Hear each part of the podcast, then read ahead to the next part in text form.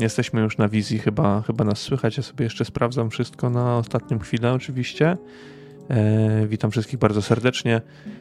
19 sesja horroru w Orient Expressie przed nami i dalsze przygody w krainach snów. Mam nadzieję, że dzisiaj zbliżymy się do końca. Najlepiej by było to zakończyć już tę przygodę i przejść już do wydarzeń z e, 1923 roku w Lozannie i później ale zobaczymy, co z tego będzie. Ze mną dzisiaj nadal czwórka graczy, nadal bez e, Robsona, ale już, już niedługo, już niedługo powrócimy do pełnego składu. No i zaczynając przy mm, przywitania, jako pierwsza e, Ruda w roli Irene.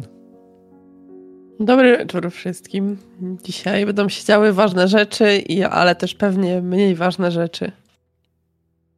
Dziękuję bardzo za to przygotowanie. Jak to skomentuje Filip w roli Lorenza? Mm, Ruda pewnie ma rację. Też mi się tak wydaje. Jak e, zawsze. Jest jeszcze Kłapi jako Randall, ale z pewnymi problemami technicznymi, mikrofonowymi. Cześć Kłapi. E, dzień dobry.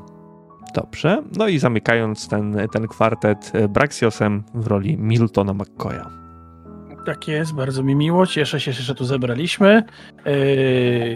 100 lat, 100 lat, wszystkiego najlepszego dla Filipa. Oto dzisiaj jest jego wielkie święto, więc ja tutaj tak, y, taką właduję swoją tutaj wkład, cegiełkę, więc jeszcze raz wszystkiego najlepszego, stary, samych dobrych rzutów, no i w ogóle mnóstwa sesji mega graczy. Dziękuję bardzo. Teraz wszyscy powinniśmy zacząć śpiewać 100 lat. Śpiewać. E, dokładnie tak. Wydaje mi się, że z tego powodu, w związku z tym, że Filip ma urodziny i to okrągłe, no to powinien na tej sesji 20. otrzymać ode mnie nic, dopóki nikt mu nic nie wykupi tak naprawdę. E, ale Buczo za to tobie e, Ruda wykupił rozwinięcie szczęścia darmowe. O, dziękuję. Na samym, na samym początku. E, ale marchewka ci za to wykupiła, Filip, także rozwinięcie, rozwinięcie szczęścia po sesji. Więc Dziękuję. widzisz, jak bardzo szybko moje słowa wróciły. Od razu jesteś, od razu jesteś nagrodzony po tym wszystkim. Dziękuję. E, ja też po prostu mam urodziny w kwietniu. Jak Dobrze. Będziemy, Dobrze. będziemy Dobrze. pamiętać na pewno, dopóki będziemy. Dopóki Ale będziemy to ja grać. dzisiaj chciałbym. E, mam nadzieję, że Kopiego już będzie teraz słychać trochę lepiej. Eee... bo go podgłośniłem. Także moi drodzy, przejdźmy już do historii.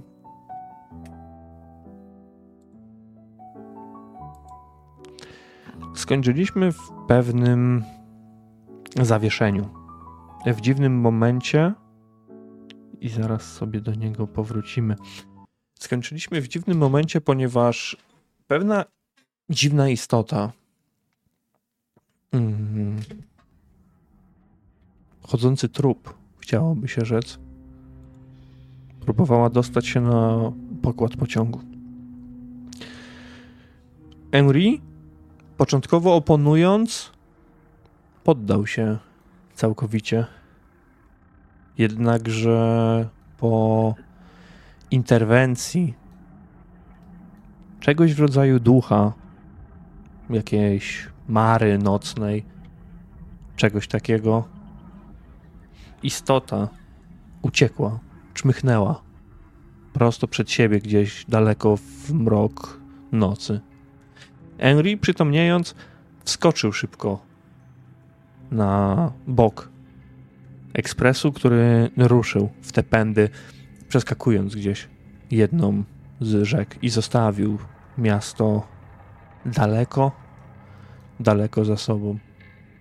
Talarion nie wywarł na was zdecydowanie dobrego, dobrego wrażenia.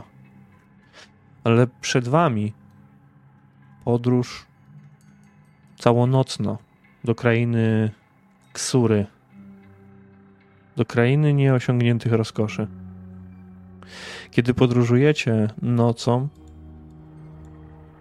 księżyc, który jest za mgłą, mimo wszystko daje bardzo dużo światła to tereny pełne bardzo pozornego wręcz piękna.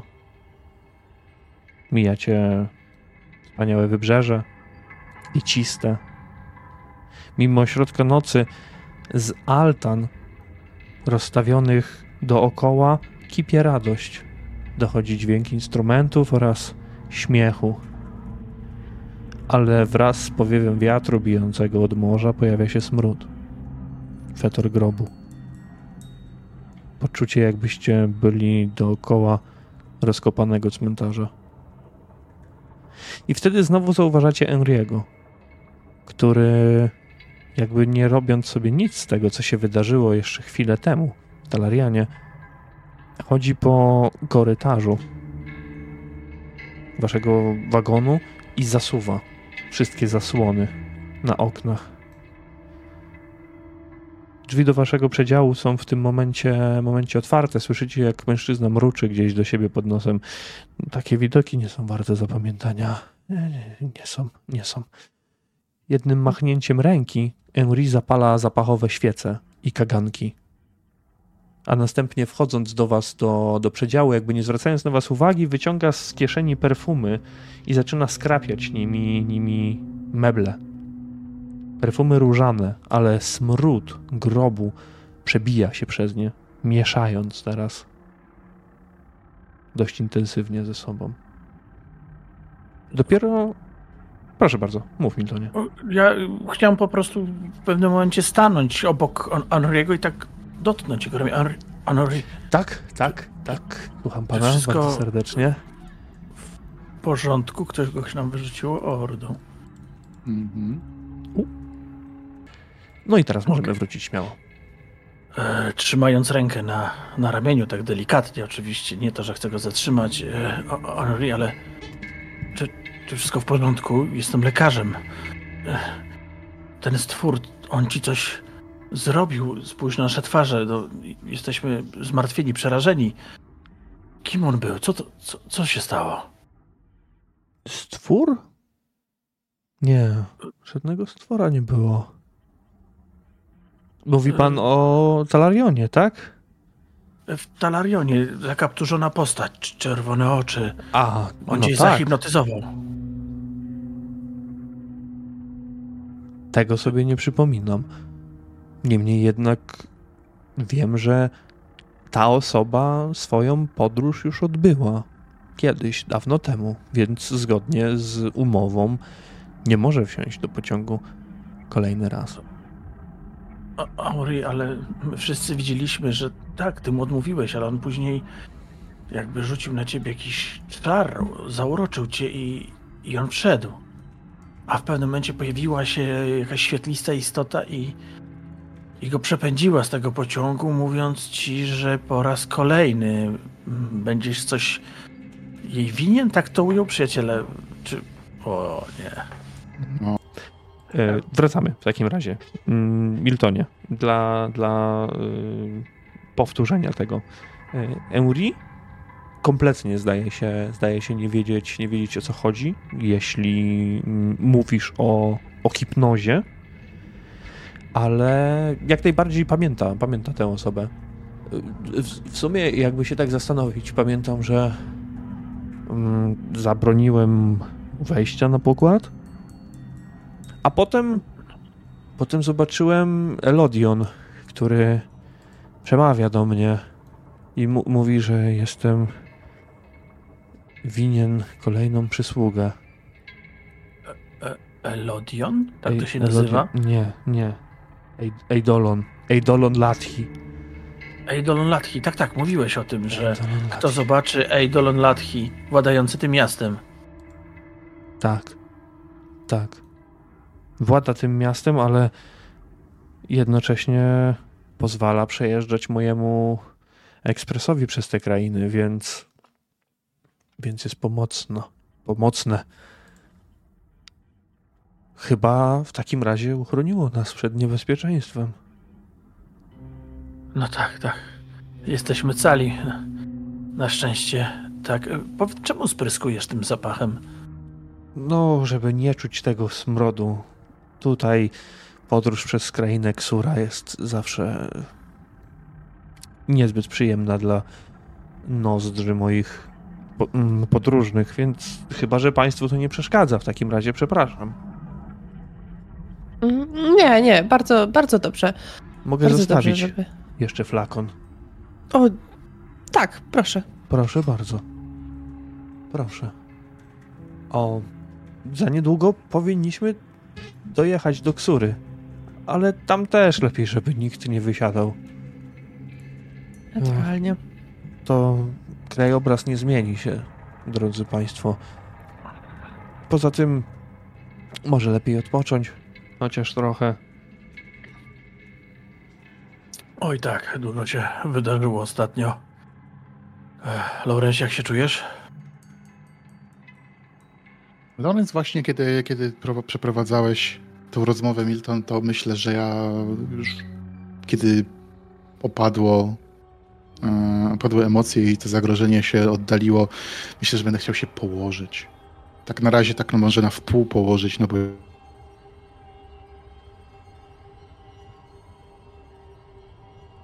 powinienem chyba faktycznie odpocząć trochę. Może się przespać. Siły mnie opuszczają trochę już powoli. Tak, tak, myślę, to- że to dobry pomysł. Zdecydowanie dobry pomysł. Można się napić herbaty, odpocząć, a nawet zdrzemnąć i dojedziemy wtedy do króla Kuronosa? Kuranesa. Kuranesa. Tak jest. No ale to jeszcze kawałek do Zona.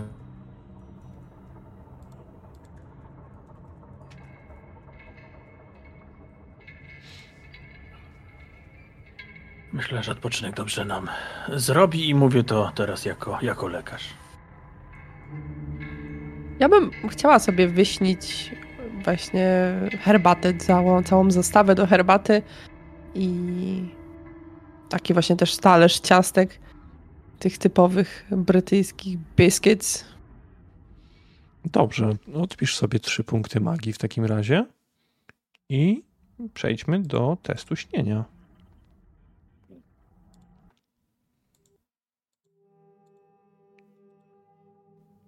Chciałem tylko powiedzieć, że mi zacina strasznie Discorda coś znowu, teraz mi. Mi No, tak samo. no mi tak mi samo. też. Ja tak samo mam.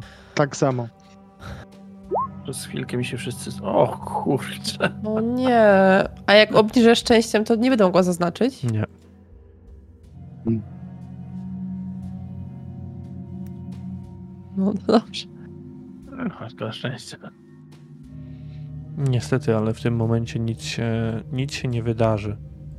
Irene, nie udało ci się wyśnić niczego takiego. Obok was, w tym przedziale, o ile mnie pamięć nie myli, e, cały czas była Zusza. Zabraliście ją ze sobą w ramach, w ramach ochrony. Kiedy Lorenz powiedział o tym, że będzie chciał się położyć, dziewczyna, kobieta, kładąc ręce tylko po sobie, uśmiechnęła się. Chyba jest już bezpiecznie, mogę się udać do swojego pokoju, prawda? Oczywiście, oczywiście, panienko. Dziękuję, że zaufała nam pani i że nie doszło do żadnej tragedii.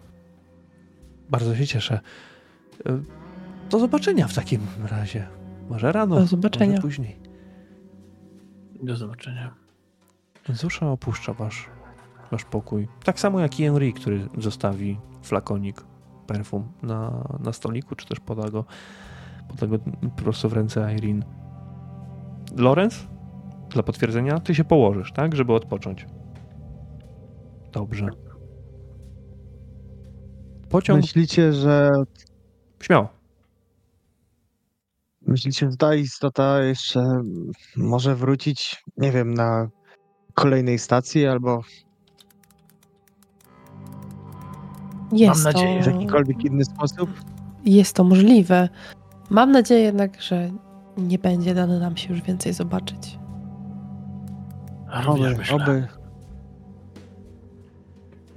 że zostawiliśmy ją za sobą. Że pojęcie tutaj jazdy i oddalania się jest tak samo działają, ta- takie same działają prawa jednak jak u nas w rzeczywistym świecie i to coś już daleko za nami jest. Miejmy taką nadzieję. Odpoczynek, czy też krótka chwila. Lorenz, ty zdążyłeś przymknąć oczy. Pozostali siedzieli, czy też leżeli, odpoczywając, myśląc, próbując sobie coś, coś wyśnić, coś bardzo prostego, gdy pociąg zaczął się zatrzymywać.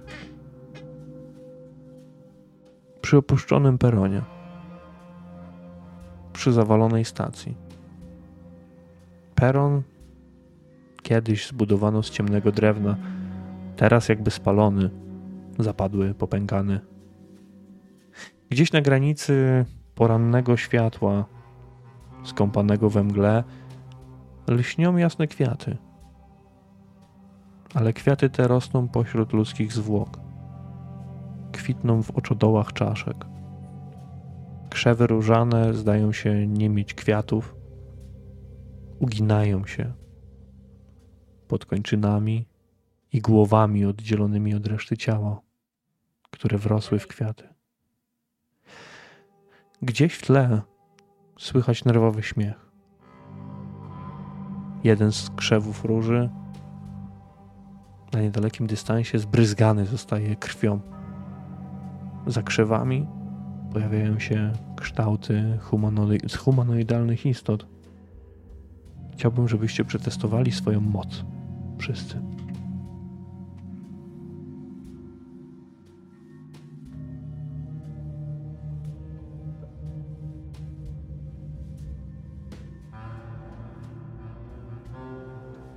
Lorenz i Randall.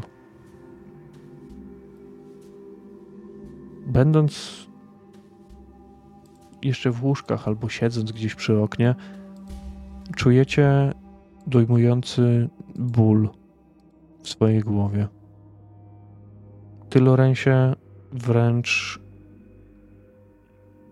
spadasz z łóżka, na którym leżysz. Słyszysz masę głosów w swojej głowie. Randall, tobie coś dyszy głęboko do ucha. W mrokach nocy i poranka obaj widzicie szpony, długie i ostre, sięgające w stronę waszej szyi. A to, co widzi Irene i co widzi Milton, to to, że dwaj panowie w pewnym momencie najpierw upadają na ziemię, a następnie gramolą się z niej, podchodząc do, do okna na czworakach, spinając się na to okno, stając na parapecie. Próbuję prze, prze, prze, prze, przeszkodzić im po prostu, jak widzę. Airi, pomóż mi. Y, Oczywiście, ja też y, czym prędzej zrywam się z fotela i będę chciała powstrzymać mm, Lawrence'a na przykład. To ja, to ja, to ja Randala będę. Gdzie? Panowie, panowie. To ja bym prosił was o wykonanie testu siły. Tylko dwójkę. Tylko Irene i tylko Miltona. No tak, tak. Łapiecie ich, wciągając z powrotem do, do pociągu. I to mija niczym stryknięcie palca. Lorenz, Randall, jesteście trzymani przez Irene i przez Miltona. W tym momencie, Ojej. stojąc przy oknie. Co się dzieje? Co robicie? Coś, Irene, Coś- no, puść mnie, no. coś, coś, coś wami Trzeba się tak owładnęło. Mocno. Gdzie. Panowie, chcieliście wyskoczyć z pociągu. Niedopuszczalne to było, więc Wyskoczyć. no wyskoczyć. Wyskoczyć, no wstaliście nagle i do okna się pchaliście. Gdyby nie ja i Milton, to wyszlibyście, a... Muszę Lady Irene, ale puść już, bo żebra mi połamiesz. A, Dzie- dziękuję pani. Głosy. Ja, ja schodzę Pamiętam. od razu, oczywiście. Było pani tam głosy. Głosy. To może ci, te biedne dusze. Ja bym chciała podejść do tego okna i, i, i zamknąć je i zasłonić powrotem. Gdy podchodzisz A. do okna, Irene, zauważasz, że na peronie pojawia się pewna postać. Gdy Henry schodzi po drabince na dół, pojawia się stworzenie, jakoby stworzone z gumy, posiadające jednak futro, jest nim obrośnięte i porusza się na czterech łapach, ale pewnym momencie prostuje się także, próbując stawiać kroki. Jego długi pysk pokryty jest śliną i zakrzepłą krwią, ale ty w tym momencie zamykasz okno. I zasłaniasz? Tak. Ale zasłaniam, ale tak chcę jeszcze patrzeć. Patrzysz Zasłaniam tak, żeby nie było mnie widać, Mhm. ale żeby zrobiła taka szparka, że mogła ja widzieć. Dobrze. Nie słyszysz nic dodatkowo, bo zamknęłaś okno, ale widzisz jak Henry, stojąc na peronie, zaczyna gestykulować. A stwór ten wyciąga rękę przed siebie i pokazuje mu przerzuty, wymięty fragment biletu. Następnie unosi go wysoko gdzieś ponad swoją głowę. I pysk jego otwiera się. Jakby w mowie, jakby coś mówił. Ale nie słyszysz tego. Lorencie, co mówiłeś w międzyczasie? Mówiłem, że. Mówiłem, że trzeba kończyć nam tą, tą podróż, bo to miejsce przestaje być tak, jak je było na początku. Ewidentnie wjechaliśmy do koszmarów. Czas tam wracać chyba. Towarzysze. Zdecydowanie zgadzam się z tobą. Irene, co, co ty tam oglądasz? Widzę, że tam nachylasz się przez... Coś ciekawego? Bestia jakby twór przypomina ani to wilka, ani to nie wiadomo co i kawałek biletu wymiętolonego wyciągnął do. Jezu, Mało ci, siadaj. Ja się zgadzam z Lorenzem, że wjechaliśmy chyba teraz w jakąś krainę koszmarów.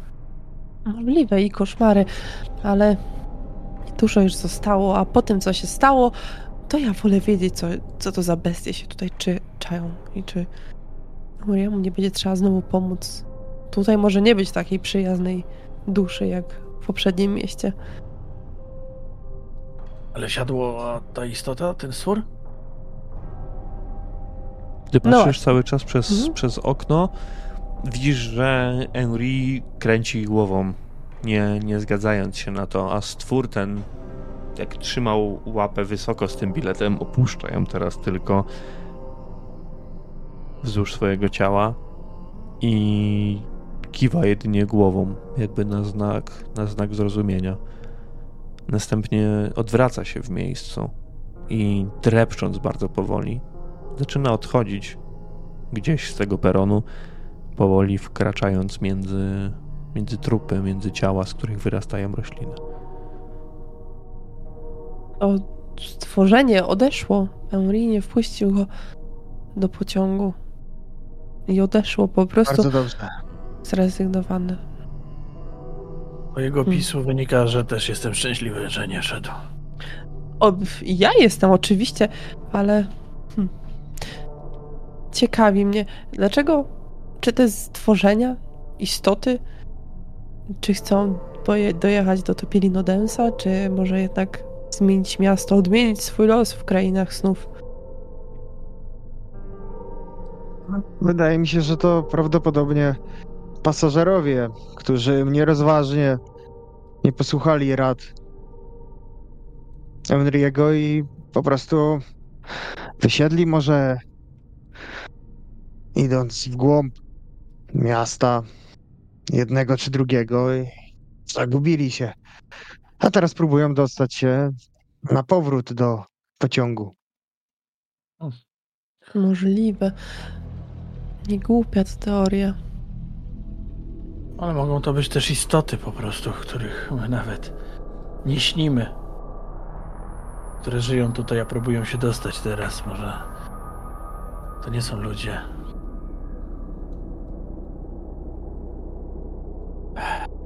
Pukanie do drzwi. Do drzwi przedziału, który zamknął za sobą Emery. Delikatne. Bardzo delikatne. To tam? Ja tak chciałem zerwać i podnieść się, ale, ale już przeżyliśmy tyle i przy drzwiach staję i pytam się, kto tam? Przez drzwi słyszysz tylko cichy głos. Damski. Chciałoby się rzec twojej wybranki spośród delegacji z Sarnat. To ja, to ja. Możemy porozmawiać? Eee, oczywiście. Eee, jak najbardziej odsuwam e, drzwi. Ona jednak nie wchodzi do środka. Patrzę na ciebie cały czas, Miltonie. Obawiam się, że potrzebujemy pomocy, Miltonie. Chcielibyśmy zakończyć negocjacje z istotami z IP najlepiej jak się da. A obawiam się, że moi moi bracia i siostry uważają, że da się to zrobić tylko jeśli jedna z delegacji nie dotrze na miejsce.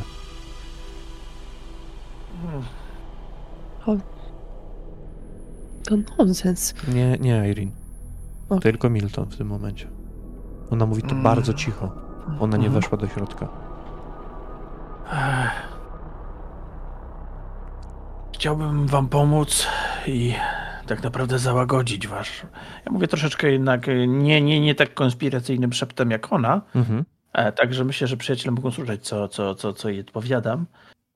I w ten sposób, no, myślę, że nie podoba, nie podoba mi się i, i powiem więcej, odradzam również wam, ponieważ myślę, że jest szansa, że możemy was pogodzić, żebyś, żeby i jedna i druga strona wyszła z tego usatysfakcjonowana. Poznaliśmy drugą perspektywę również istot Zipi. Ich żądania, myślę, dają pewne pole ruchu i z waszej strony. Ale... A to, co byście chcieli teraz zrobić, przekreśli to wszystko. I będziecie... No cóż, skazani na... Na walkę z nimi, na wojnę. Nie wiem, jak, jak, jak, jak istoty i na to po prostu zareagują. Odradzam w każdym razie, jeżeli coś mogę w tej kwestii powiedzieć, to właśnie takie posunięcie, żeby jedna z delegacji nie dotarła. Powinniście dotrzeć oboje i przed e, obliczem e, króla e, Kuranesa dogadać się. Ja jestem skłonny być mediatorem, który mm, e, przystał kilka razy nas również, e, żeby po prostu, no, żebyście się dogadali, po, po, po prostu tak po, pokrótce mówiąc. Miltonie, to musimy poprzeć rzutem albo na perswazję, albo na urok osobisty i mogę ci zaproponować kość premiową, jeśli chcesz jej użyć. E, dobrze. Urok osobisty, jako spojrzy i perswazja. Obie mam podejrzewam na podstawową, a perswazja na 24, a urok osobisty. Gdzie on jest? Gdzie on jest? Urok osobisty. Momencik. Lepiej jestem. A, dobra.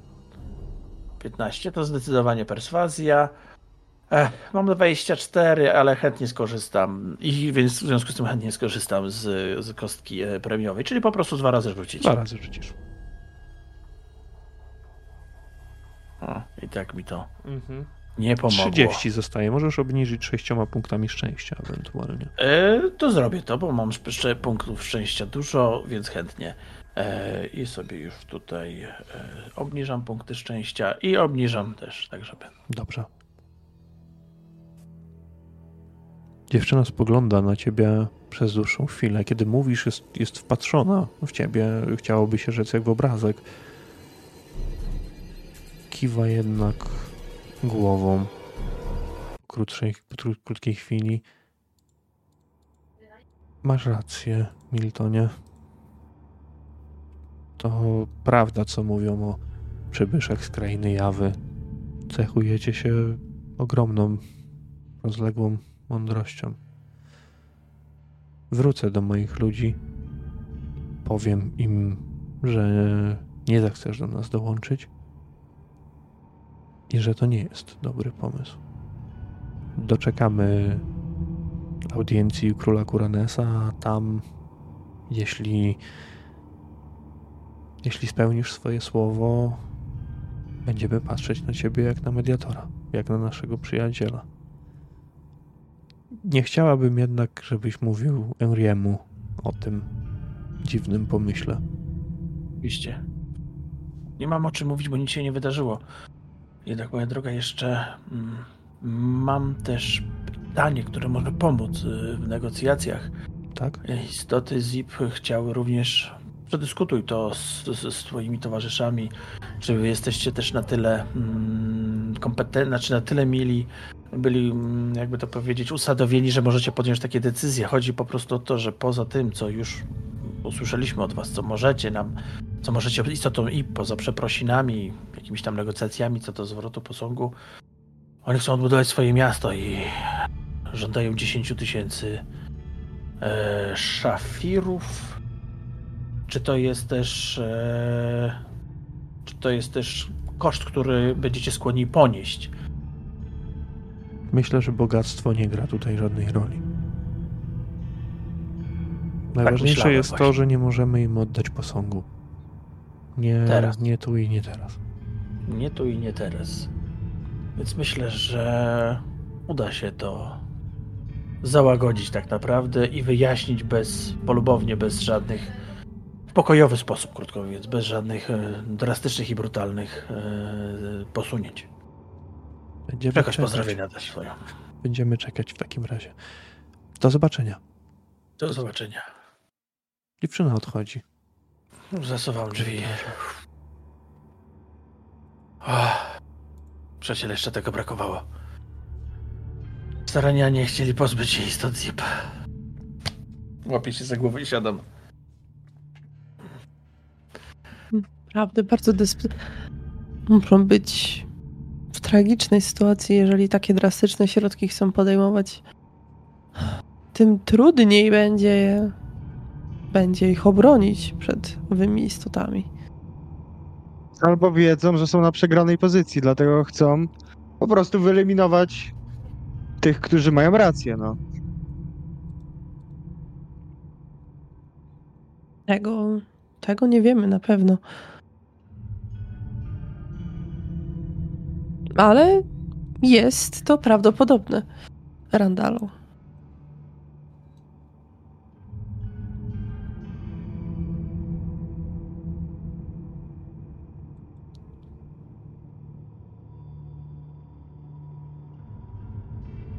Czy Jax jest z nami? Mi- Tak jest. Z tego co widzę, to chyba jest.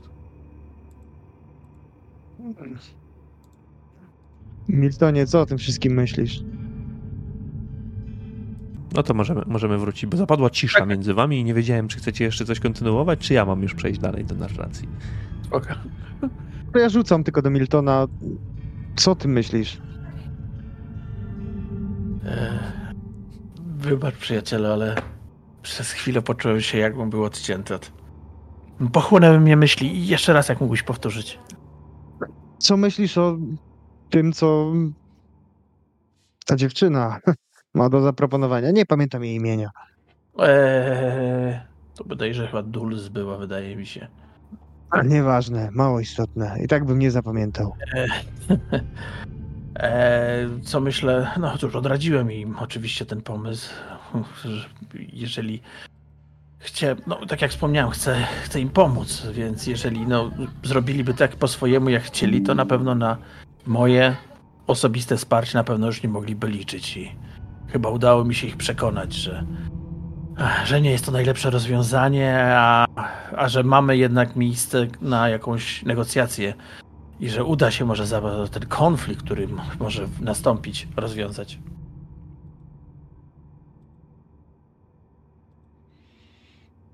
Także zobaczymy, jak staniemy przed e, obliczem króla.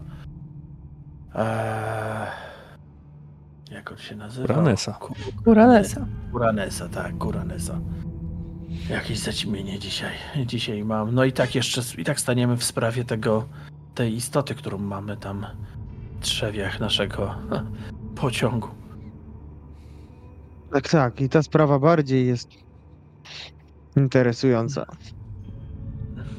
Bo do, dotyka bezpośrednio nas, mówiąc, to patrzę na Laurensa. I dalej jest niewyjaśniona, tak do końca naprawdę. Nie wiemy, co się stało, co przejęło, kto. Wydaje mi się, że ta istota, którą widzieliśmy, Goniona Też tak myślę. przez tą istotę Tak, jest tak. śniejącą. tak, Możliwe. Nie jaśniejącą, tą, która została przegoniona.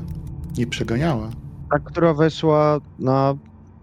Ten niczym trup, który chodził, który naszego Euriego czarował. Zahipnotyzował, tak, ale ta istota jaśniejącego przegoniła ten władca to. Tak, natomiast sam nasz pan Iromim. Ciężko powiedzieć, moralnie ciężko jest to zakwalifikować. Zabił on Blackjacka. Jednakowoż, czy zrobił to Wiadomie. świadomie? Tak. Nie. Ja bym uważał, że należy, mu, że należy go oszczędzić. Być może król w swojej łaskowości albo posiada środki, by pomóc temu biedakowi w jakikolwiek sposób i uwolnić go z tej, jak to nazwać, klątwy? Tego wpływu, tak, tego, tego Tak. czegoś. Tak. Tak. Tak czy siak, ja osobiście uważam, że nie jest on winny. Myślę, że to wiele będzie znaczyć e, przy całym, e, nie wiem, przesłuchaniu, czy jak to będzie wyglądać. Ty jako ofiara, który, no...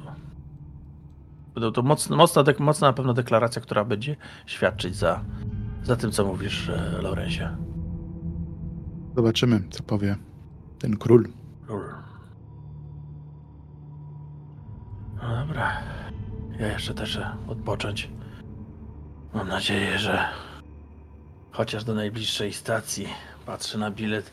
A Air, Air, Air, Aira, Aira chyba, Aira. Airy nic się nie wydarzy. Tak, też mam taką nadzieję. Mam nadzieję, że będzie już spokojnie do samego końca, ale wątpię. Może trzeba zostawić zasłonięte okno i starać się nie wyglądać, bo to, co przed chwilą nas Lorencie spotkało, nawet nie chciałbym, żeby powtórzyło się, bo jednak Tak, jakieś szepty do ucha. pechowe jest te kilka ostatnich godzin dla nas, szczególnie dla mnie. Mam nadzieję, że to będzie koniec takich nieprzyjemnych przygód. I że gdy rozstrzygniemy spór, albo przynajmniej będziemy świadkami tego osądu, to następne stacje będą już spokojne.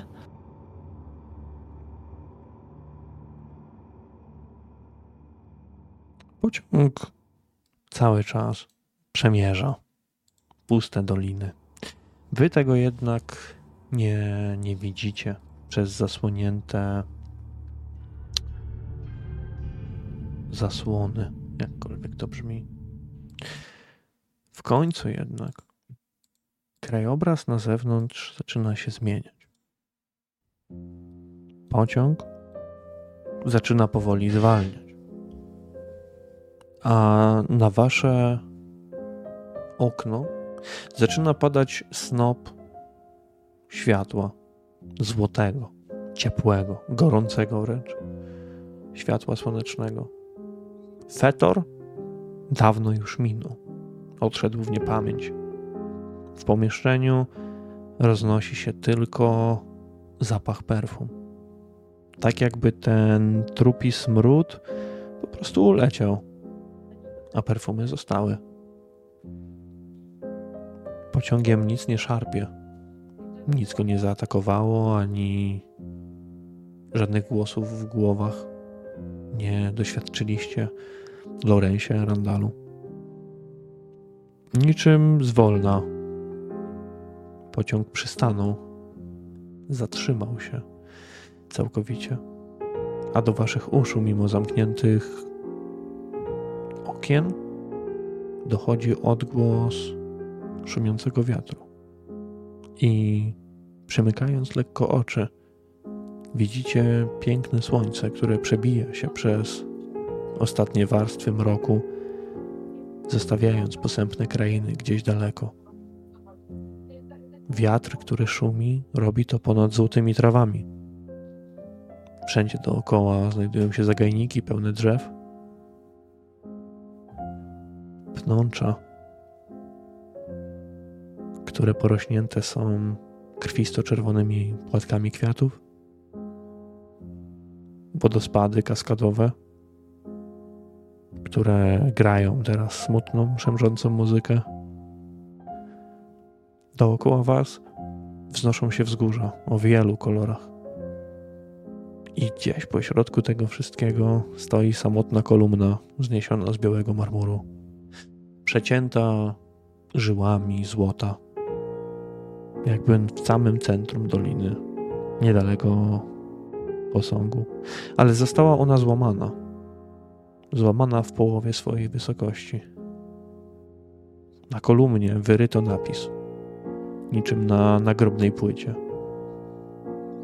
I w tym momencie znów otwieracie oczy. Zasłona jest rozsunięta. Okno jest otwarte. Czujecie ciepłe powietrze na swoich twarzach. A za oknem widzicie dokładnie ten sam widok, który wam przed chwilą opisałem. Widzicie dodatkowo Enriego, który wysiadł z pociągu. I teraz kieruje się w stronę tejże kolumny. Po drodze ściąga swój kapelusz z głowy, następnie, jakby w akcie oddania szacunku i hołdu, stoi przez dłuższą chwilę z głową pochyloną ku ziemi. Zatrzymał się tam. My widzimy, co tam jest napisane, bo tam coś miało być napisane. Tylko widzimy, że jest napis jakiś, jakaś tablica na tej yy, wieży jakby. Przetestuj swoją spostrzegawczość, Miltonie. Oczywiście wyglądam, jestem tego ciekawy. Już rzucam na spostrzegawczość.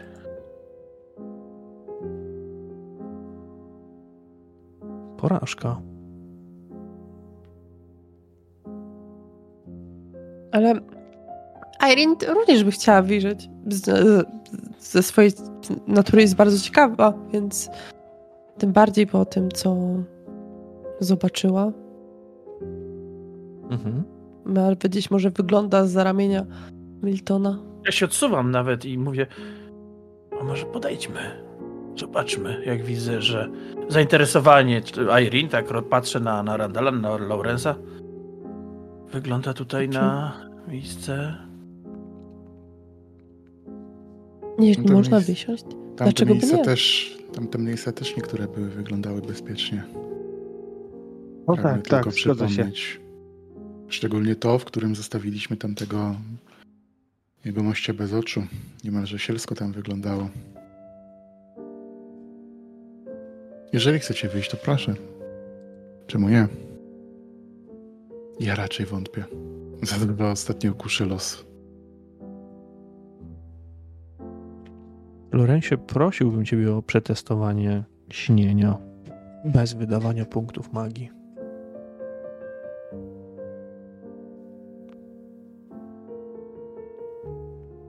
Co robicie w takim razie? Randalu, dołączysz do nas? Czy zostajesz tutaj?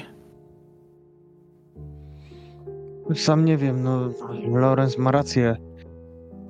To może być kolejna zwodnicze, zwodnicza stacja, na której ach, jak tylko nasza stopa A, do diaska. Dobra, pójdę z wami. Zobaczyć po prostu, co tam jest napisane. Laurensie, nie skusisz się na pewno? Skuszę, pójdę, ale będę z tyłu bardziej stał może.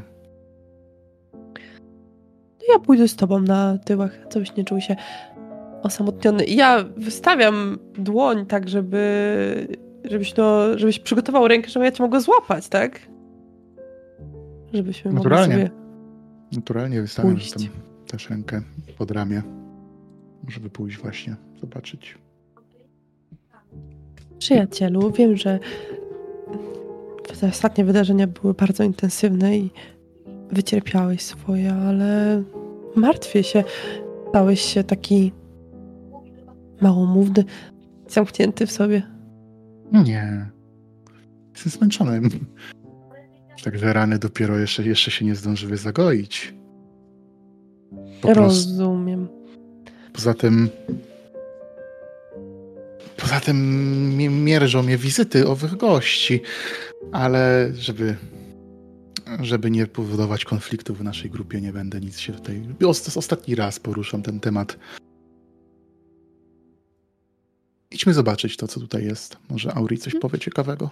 Naturalnie. Chodźmy.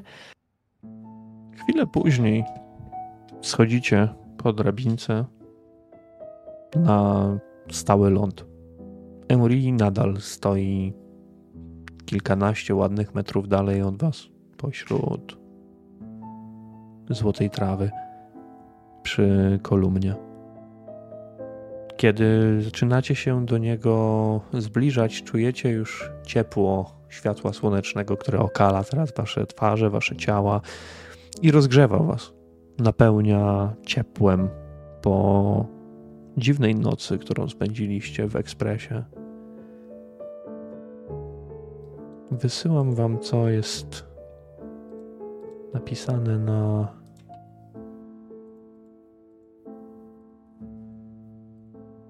tejże kolumnie wszystkich zainteresowanych.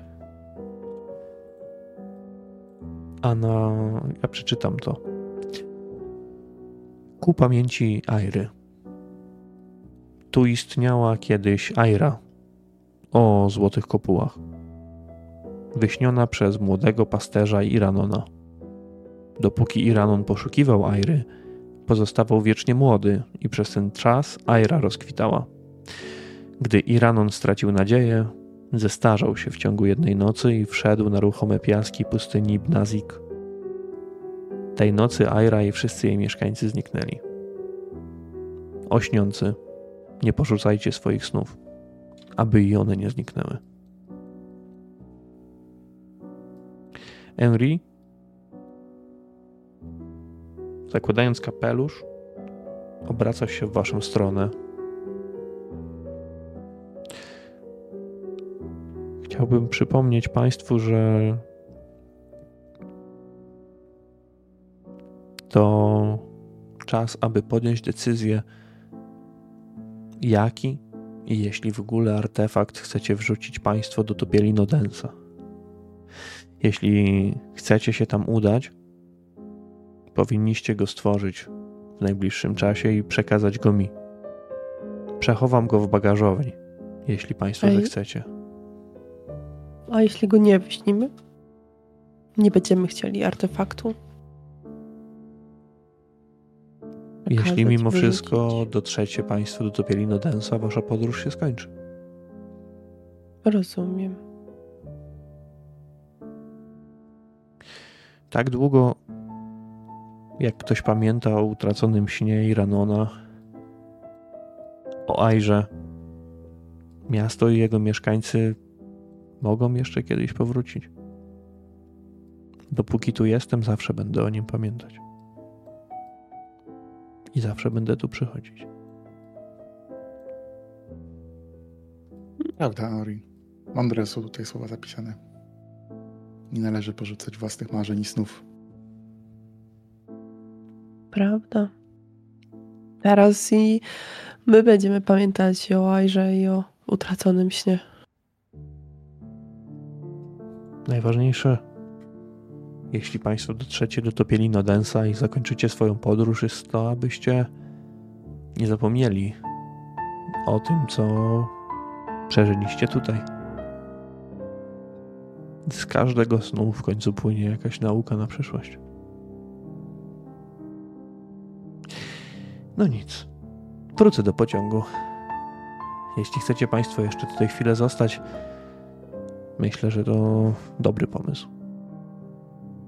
Przepraszam najmocniej. Nie odprowadzę Henry'ego wzrokiem w stronę pociągu.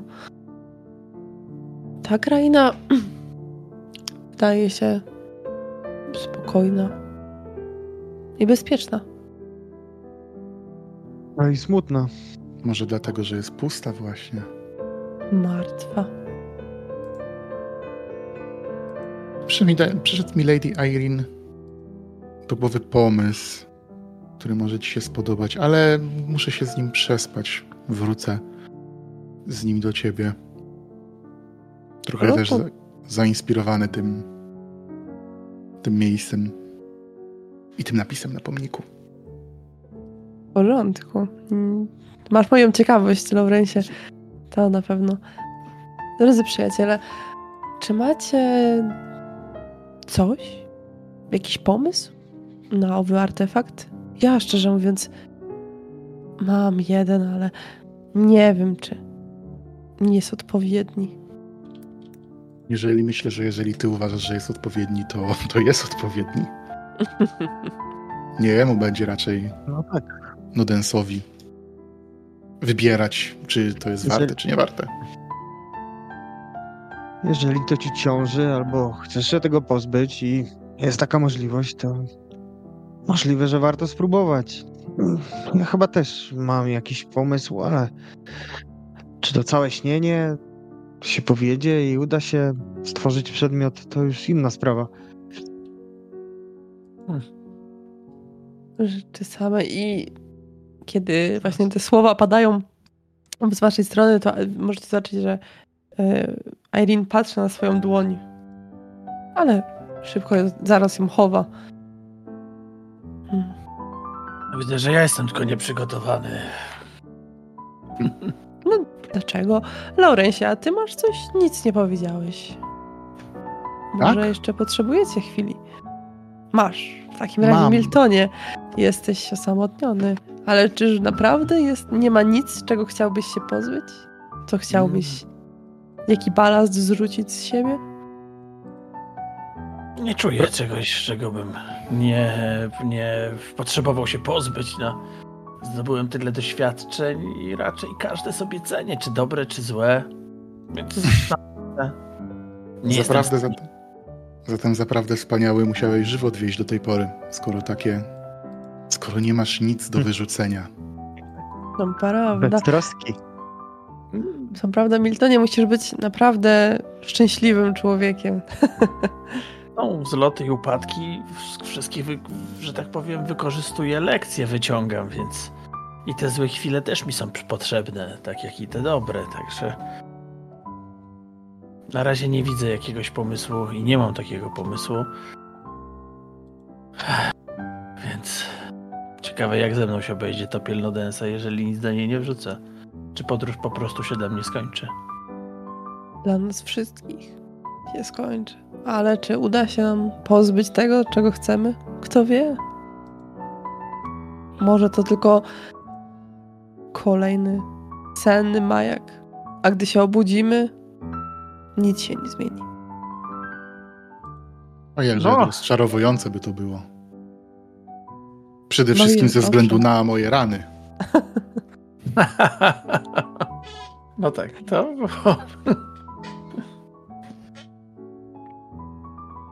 Chociaż powiem szczerze, że myślałem, przeszło mi ostatnio przez głowę, że jeżeli obudzę się i nie będę miał blizny idącej przez moją klatkę piersiową, będę nieco rozczarowany. Już sobie wyobrażałem historie, jakie będę opowiadał w londyńskich pubach pięknym kobietom o, nie wiem, karaibskich podbojach, egipskich wykopaliskach, tego typu rzeczach. Oj, o Myśl- no myślisz, że, że te, te kobiety uwierzą, że kustosz takie przygody przeżył? Chociaż, Naturalnie. Chociaż kustosz jest To jakimś powiedział, borsz. że musi, że musi tytułować się kustoszem. Akurat Mogę się tytułować dokładnie. Rozmawia awanturniczym z archeologiem. kobietami. O, to brzmi świetnie. Myślę, że w tym momencie z uwagi na misję, którą pełnimy, już jesteś tym awanturniczym archeologiem i historie, które jeszcze przywieziesz na pewno do Londynu, nim dotrzemy do celu naszej podróży, będą godne zawsze- opowiadania we wszystkich pubach. Wszyscy przywieziemy. Wszyscy No przywieziemy. tak, oczywiście. Chociaż jeżeli miałbyś zostać takim archeologiem, to ja sobie zawsze wyobrażałam takowego w stylowym kapeluszu. Potrzebujesz takiego. Gdzie, gdzie wypada nam nas, następny przystanek? No oczywiście nie mówię o Tak, tym tak. świecie. e, E, Włochy, Mediolan? Boda, Włoch? Mediolan. Mm. Stolica Wprawdzie- mody. No tak, Mediolan, słynni włoscy krawcy. Pomyślę. No Coś się znajdzie. Ja obiecywałem, obiecywałem wprawdzie Miltonowi garnitur biały, więc możemy się, możemy się wymienić. To Wracajmy tak. lepiej. Tak. Wracajmy lepiej do pociągu i może tym razem uda się napić herbaty. Mhm. To prawda, to prawda. Jednak zobaczcie, pomimo tego, co jeszcze przed chwilą przeżywaliśmy tutaj, odnaleźliśmy tą chwilę i mogliśmy, myślę, wpłynąć pozytywnie na nasze nastroje. Oj, tak. To prawda. Chwilę się jeszcze też spojrzę tylko na tą tabliczkę, kinę głową. Na pewno będę pamiętał. I powolutku spacerkiem. Zresztą wracam też. Ekspres nie rusza jednak. W tym momencie.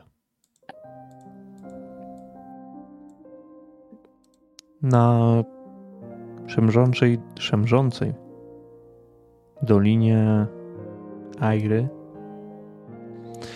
będzie miało miejsce jeszcze jedno wydarzenie. Ponieważ z pociągu wychodzi cała gromada kotów tworząc kondukt stworzony z podwójnego rzędu. Delikatnie i powoli niesie on ciało Blackjacka. Za nimi podąża matka kociaka pogrążona w żałobie. Wśród cichego, kociego zawodzenia koty zatrzymują się w pół drogi między wami a pociągiem i zaczynają rozkopywać ziemię pośród wielobarwnych wzgórz. W świetle ciepłego słońca, ostatecznie składając swojego małego towarzysza do grobu. Pod szepczącymi na wietrze złotymi trawami kończy się ten rozdział. Wy zatrzymani jakby w pół drogi. Ponieważ koty chciały, abyście byli z nimi do samego końca wędrówki małego Blackjacka. Ale Dobra. nie ma czasu na żadne dłuższe ceremonie. Powiedz jednak, Irene, co chciałaś, co miałaś na myśli? Chciałam powiedzieć, że Irene oczywiście, kiedy pochód kotów wyruszy, ona od razu uśmiech znika z jej twarzy i czy prędzej będzie chciała do niego dołączyć. A gdy ciało było, będzie składane do grobu wykopanego przez koty, to Irene nie będzie, nie będzie mia- mogła, umiała, czy, czy nawet chciała powstrzymać łez, które mimowolnie będą spływać po jej policzkach. I tak oto w krainie snów będzie płakać nad grobem małego Blackjacka.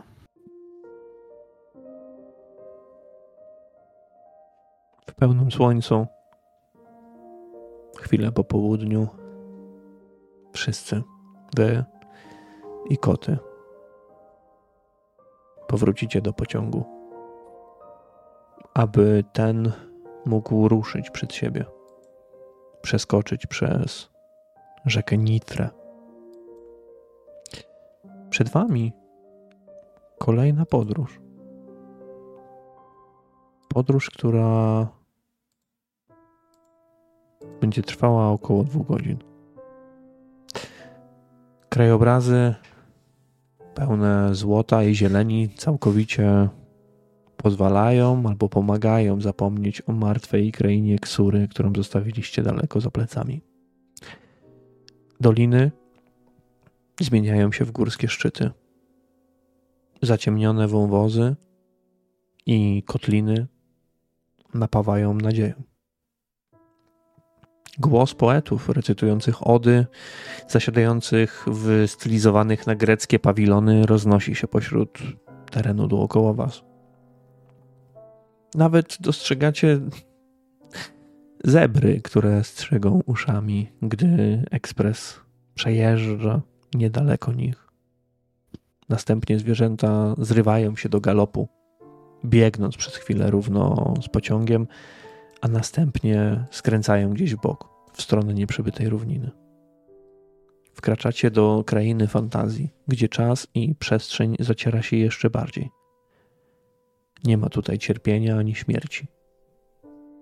Są tylko sielankowe obrazy. Niczym migawki przed oczami. Mijają wam sceny obiadu, spokojnego odpoczynku w łaźni, sen. Najskrytsze marzenia senne pojawiają się przed oczami, a w tle majaczy gigantyczne miasto, którego budowle wieńczą złote kopuły. Każdy budynek, każdy obszar piękniejszy jest od poprzedniego. Mieszkańcy, których widzicie dookoła pociągu, są radośni. Machają do was. Domy otoczone są przez białe murki, ale wszędzie górują pagody, wielokondygnacyjne wieże. Pociąg kolejny raz zaczyna się zatrzymywać w pełnym słońcu popołudnia.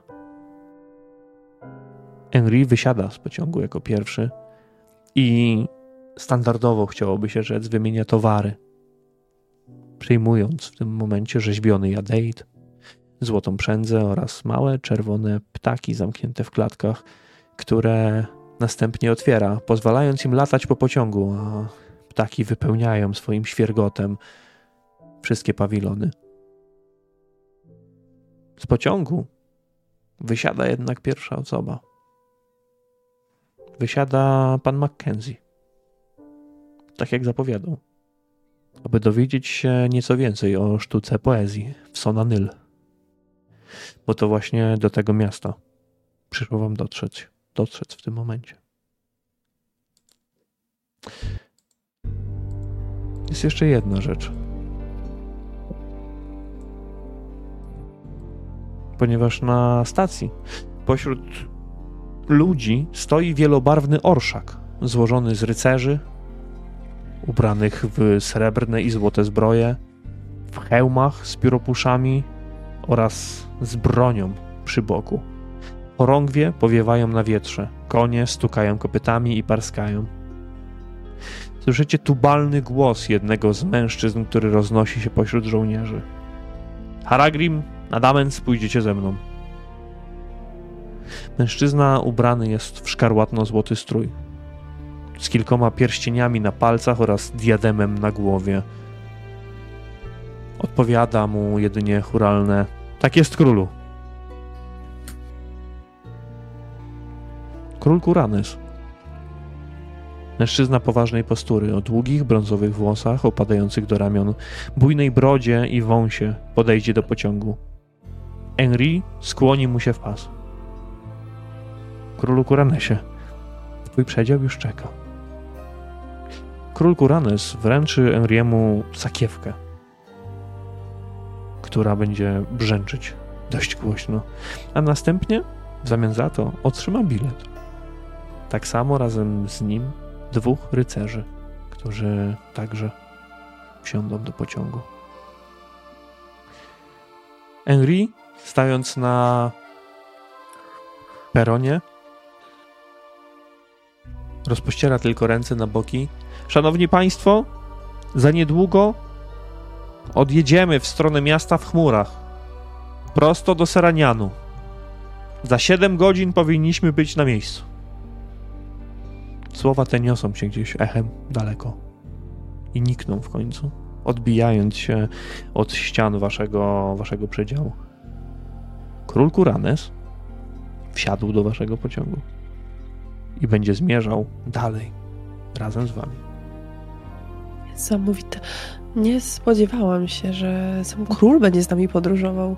Ależ to ekscytujące. Ja też myślałem, że to będzie bardziej audiencja u niego niż wizyta. Oczywiście. Ale to świetna okazja. To świetna okazja, żeby, żeby przyjrzeć się samemu królowi. Krainy snów niesamowite. Też jestem zaskoczony, że właściwie nie wiem, czego się spodziewałem po, po królu myślałem, że będzie to też jakaś czy to z fantazji, czy z koszmarów istota, a tymczasem król Kuranes okazał się tym królem Kuranesem. Kuranesem. Bajek. Tak. Nie Dobra, powiem jeszcze. tak. To ciekawe, to ciekawe. Chętnie, chętnie, jeżeli będzie możliwość poznać kogoś takiego. Oj, tak. W rzeczy samej to, to musi być wielki zaszczyt tutaj w krainach snów. Moi drodzy, myślę, że zanim do tego zaszczytu dojdzie, to zrobimy sobie pierwszą taką planowaną przerwę i spotkamy się za, za parę minut z powrotem. Dobrze, moi drodzy. Wracamy. Około godziny 17. Gdy słońce bardzo powoli zaczyna zachodzić, a niebo przyjmuje barwy ciepła, szkarłatu i bursztynu, pociąg rusza w stronę Seranianu. Ponad morskie wody, nad którymi położone jest miasto Sonanyl i jego zatoka, wznoszą się kryształowe przylądki. Za nimi jest tylko ocean. I to w jego stronę zaczyna rozpędzać się ekspres. Z okien pociągu widać delfiny, które wyskakują ponad tafle wody i kręcą się w powietrzu z dziwną gracją. Gdy pociąg wjeżdża na jeden z przylądków, dookoła znajduje się woda, a delfiny, czy to chcąc się popisać, czy też może zabawić was jako podróżnych, wykonują różne akrobatyczne sztuczki ponad taflą wody. Nad waszymi głowami dwie tęcze plotą się ze sobą, tworząc teraz jedność. Uczucie lekkości i radości zaczyna wypełniać atmosferę dookoła, a pociąg odrywa się od ziemi. Delfiny? Sonanyl? Zostają w dole. Czujecie, jakby pociąg robił jeden wielki, przepotężny sus, który początkowo zaczyna zapierać dech w piersiach, ale jest on na tyle długi, iż każdy w pociągu jest w stanie się do niego bardzo szybko przyzwyczaić. W końcu musicie jakoś dalej oddychać. Teraz jednak czujecie te dziwne uczucie dryfowania w powietrzu, unosząc się coraz wyżej i wyżej, zestawiając ze sobą również słońce. Wraz z nastaniem wieczoru przychodzi czas na trzeci bankiet. Zapada noc. Gwiazdy błyszczą na niebie ponad wami, a poniżej widać taflę oceanu, od której odbijają się gwiazdy wraz z księżycem. Goście pociągu zaczynają zmierzać do sali bankietowej, ubrani w najlepsze z możliwych stroi. Puste miejsce po panu Mackenzie zajmuje Zusza, siadając obok jednego z was. Ubrana jest w prześwitującą suknię koloru jadeitu, włosy spięte ma w kok, a uszy zdobią kolczyki wypełnione kamieniami koloru obsydianu. Tym razem stoły uginają się już od potraw oraz win. Henri, chodząc wśród gości, doradza oraz opowiada o tym, co znalazło się na wielkich półmiskach przed podróżnymi. Ja, dokonując tego skrótu, prześlę Wam także, jak prezentuje się menu balu. Czy też chciałoby się rzec królewskiej, królewskiej uczty. Czy zachodzi jakaś zmiana w waszym ubiorze? Czy jakoś specjalnie ubieracie się na królewski bankiet? Czy ubieracie się w stroje zwykłych podróżnych? Czy znowu w coś, chciało się powiedzieć, bardzo wyszukanego? Jak to wygląda z waszej strony tego wieczora? Irene na pewno będzie chciała zadbać o to, by miała na sobie najlepszej, najlepsze, najlepszą suknię, jaką tylko może sobie wyobrazić. Naj, najpiękniejszą, najbardziej podkreślającą to, że ona jest z e, rodziny szlacheckiej, że jest z wyższych sfer.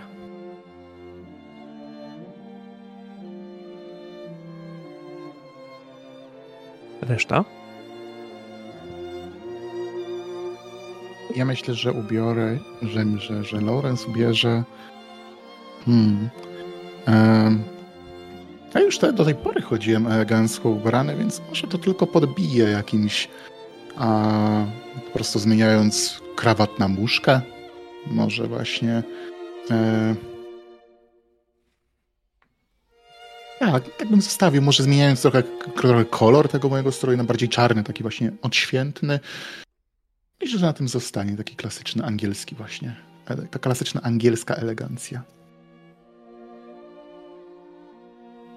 Ja również e, nie będę jakoś specjalnie tutaj um, zmieniać stroju. Mm, właśnie być może też kolor koszuli tylko i, i um, jakby może sama wymiana stroju na, jakby to powiedzieć, świeższy, tak? Jednak po tych wydarzeniach mm, gdzieś na i na dachu pociągu, i, i w przedziale wypadałoby się przebrać.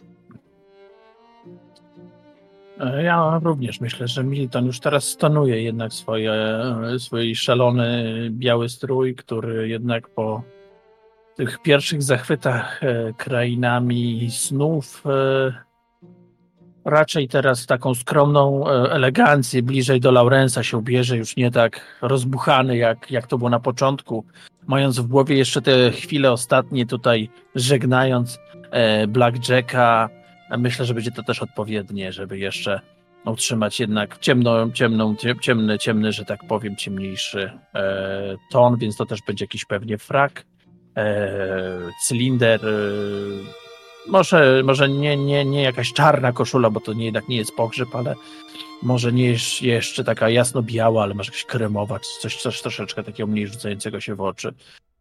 Także, także, także też, też elegancko, ale już inaczej niż niż ta podróż się zaczynała i kiedy przeżywaliśmy te niesamowite chwile w łaźni, które teraz dla mnie wydają się tak odległe i nierealne, że czuję, że proszę się dostosować troszeczkę do innych realiów, jakie mam w głowie. Gdzieś zasiadając pomiędzy, pomiędzy swoimi towarzyszami, widzisz naprzeciwko siebie Miltonie E, również wchodzącą do sali delegację z Sarnat, która zajmuje miejsca. Niektórzy skinają wam, wam głową, spojrzenie Dulz spotyka się, spotyka się z twoim. W sali znajdują się także istoty z IP, ale znajdują się po przeciwległej stronie. U szczytu stołu, wcześniej dwóch stołów, teraz ustawiono jeszcze trzeci, jakby tworząc, domykając podkowę, i na tronie wręcz zasiada król Kuranes z rozłożonymi rękami na boki, podpiera się o, o tenże, tenże tron. Zusza, siedząc obok, obok Irene, uśmiecha się tylko, uśmiecha się tylko w jej stronę.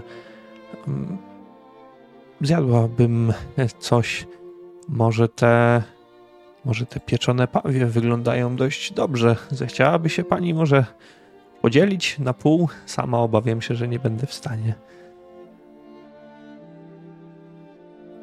Dlaczego by nie? Możemy skosztować. Damom nie wypada obiadanie się, a takie skosztowanie tutaj tutejszego przysmaku, dlaczego by nie skorzystać? Dobrze. Zawsze na deser jeszcze jest yy zamek z waty cukrowej, czemu by nie spróbować, prawda? No, jestem pewna, że mhm. moje dzieci byłyby zachwycone takim deserem. Dzieci. No tak. No tak. Nie uważacie Państwo, ona pochyla się nieco bardziej mm, na stół, żeby spojrzeć też na panów, że atmosfera jest wyjątkowo formalna, taka sztywna? W końcu podróżujemy z królem, więc chyba musi taka być. No nic, myślałam, że może byłaby to odpowiednia pora, aby odpłacić się panom za ratunek i zatańczyć co nieco, ale. Nie przyjmy takich pochopnych, pochopnych e, asumpcji. Będzie się jeszcze moment dzisiejszego wieczora, myślę. No dobrze, no dobrze. Zusza cofa się z powrotem, a następnie zaczyna się dzielić jedzeniem razem z, z Irene. Brzęczenie sztućców, nalewanie win i różnych innych napoi niesie się teraz odgłosami po, po, całej, po całej sali. Nawet król Kuranes zaczyna, zaczyna jeść, zaczyna popijać, ale on raczej nie jest pogrążony w żadnej rozmowie. On przygląda się to istotom z IP, to delegacji z Sarnat. Patrzy też w waszą stronę, jakby był zaciekawiony po prostu, z kim przyszło mu dzisiaj, dzisiaj podróżować. On prawdopodobnie już wie, jak ten wieczór się skończy. Kwestia tylko, jakie wydarzenia zadzieją się po drodze. Henry przechadza się pomiędzy stolikami i zatrzymuje się w końcu, w końcu przy was. Słyszycie, że jego głos jest lekko, lekko podden, poddenerwowany, wydobywając się z, z tej maski. Wszystko w porządku, drodzy Państwo? Wszystko smakuje? Jest, jest jak najbardziej? Wiem, że zachowuje się jak zwykły kelner, ale no, król Kuranes nie, nie zwykł podróżować tak często moim ekspresem. Drogi Henry, naprawdę wszystko jest wspaniałe, godne, godne króla. Nie musisz się o nic martwić. Dobrze, w Nic. porządku. Lepszego po prostu nie zdarzyło się, jeść mówi Milton, trzymając w ręku kawał tego uczca królewskiej dziczyzny ze stoków gól Larion. Popijając e, winem. Zgadzam się. Mm. Mm, Zgadzam się, pyszne. Przepyszne jest wszystko. Przepraszam, że tak z pełnymi ustami, ale nie, mogłem się powstrzymać. Nie, nie, nie, jak najbardziej O! wszystko, wszystko w porządku. Nie, nie, nie, jak najbardziej. Takie wspaniałe uczty. Pamiętam, kiedy jeszcze moja babka żyła, czy były bardzo często w naszym domu rodzinnym.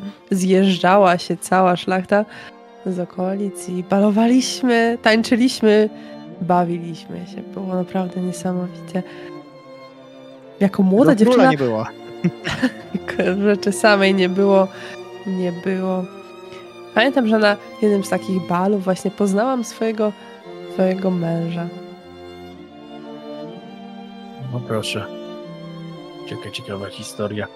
E, Henri, jeszcze pytam go, zagaduję, kiedy, kiedy już prześle skończyli, czy, czy znamy, jaki będzie dzisiaj teraz rozkład tego dnia, jak to dalej będzie e, wyglądało. Chodzi mi o te sprawy, które, że tak powiem, podróżują z nami. O, te sprawy? Nie, nie, y, bankiet to jest inna, inna rzecz, drogi panie. Wszystko, co będzie y, zasądzane przez króla Koranesa, będzie miało miejsce po nim. Na razie powinniście się państwo po prostu Jasne. y, cieszyć samym, samym przyjęciem. Tak, E, tak Czyli dobrze tak rozumiem, że sama, że sama ta, mm, nazwijmy to, e, rozprawa albo tudzież spór pomiędzy istotami SIP a delegacją z Sarnat będzie miała rozstrzygnięcie tutaj, na, na pociągu, a czy w pociągu. Tak, tak zdecydował król. Jeśli będziecie ciekawe. chcieli Ciekawe. Państwo brać w udział także w rozmowach pomiędzy delegacją Sarnat i istotami z IP, no to chyba nie widzę problemu, żebyście Państwo też wzięli w tym udział. No, Ja już się zgłosiłem, że jestem chętny, tak, jak najbardziej. A czy Ja będziemy poru- poruszać, tak, właśnie tak jak, jak, jak Lady, będziemy poruszać e, kwestię mm, tej istoty, którą trzymamy w trzewiach, czy, czy może już nie trzymamy, nie wiem, powiedz mi, Henry, jak to wygląda, czy twoi współpracownicy trzymają tam e, tego, e, tego, tego, tego, tego podróżnika, cały czas zapominam, jak on, jak on miał na imię? Miromim. Właśnie, nie pana Miromim. Miromima. Właśnie, Miromima. Dziękuję.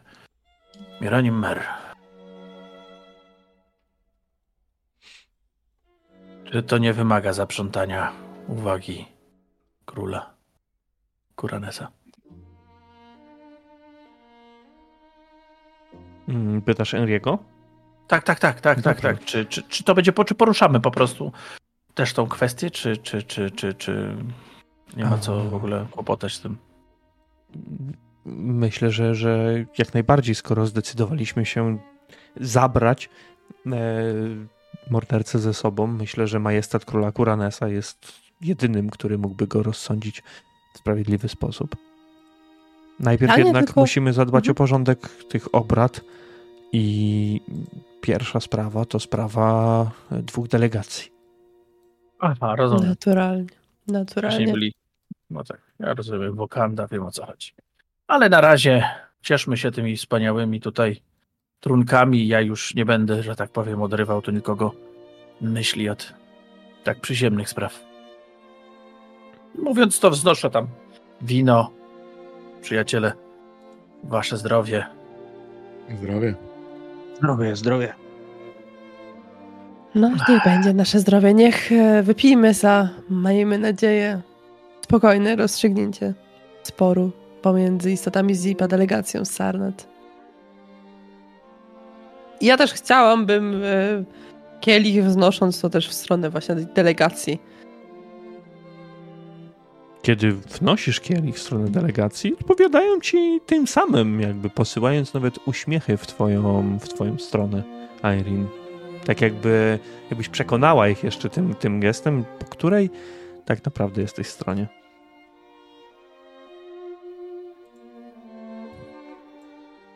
Dobrze.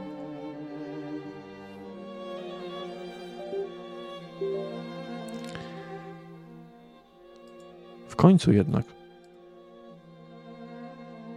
nie będzie już czasu na picie i na jedzenie.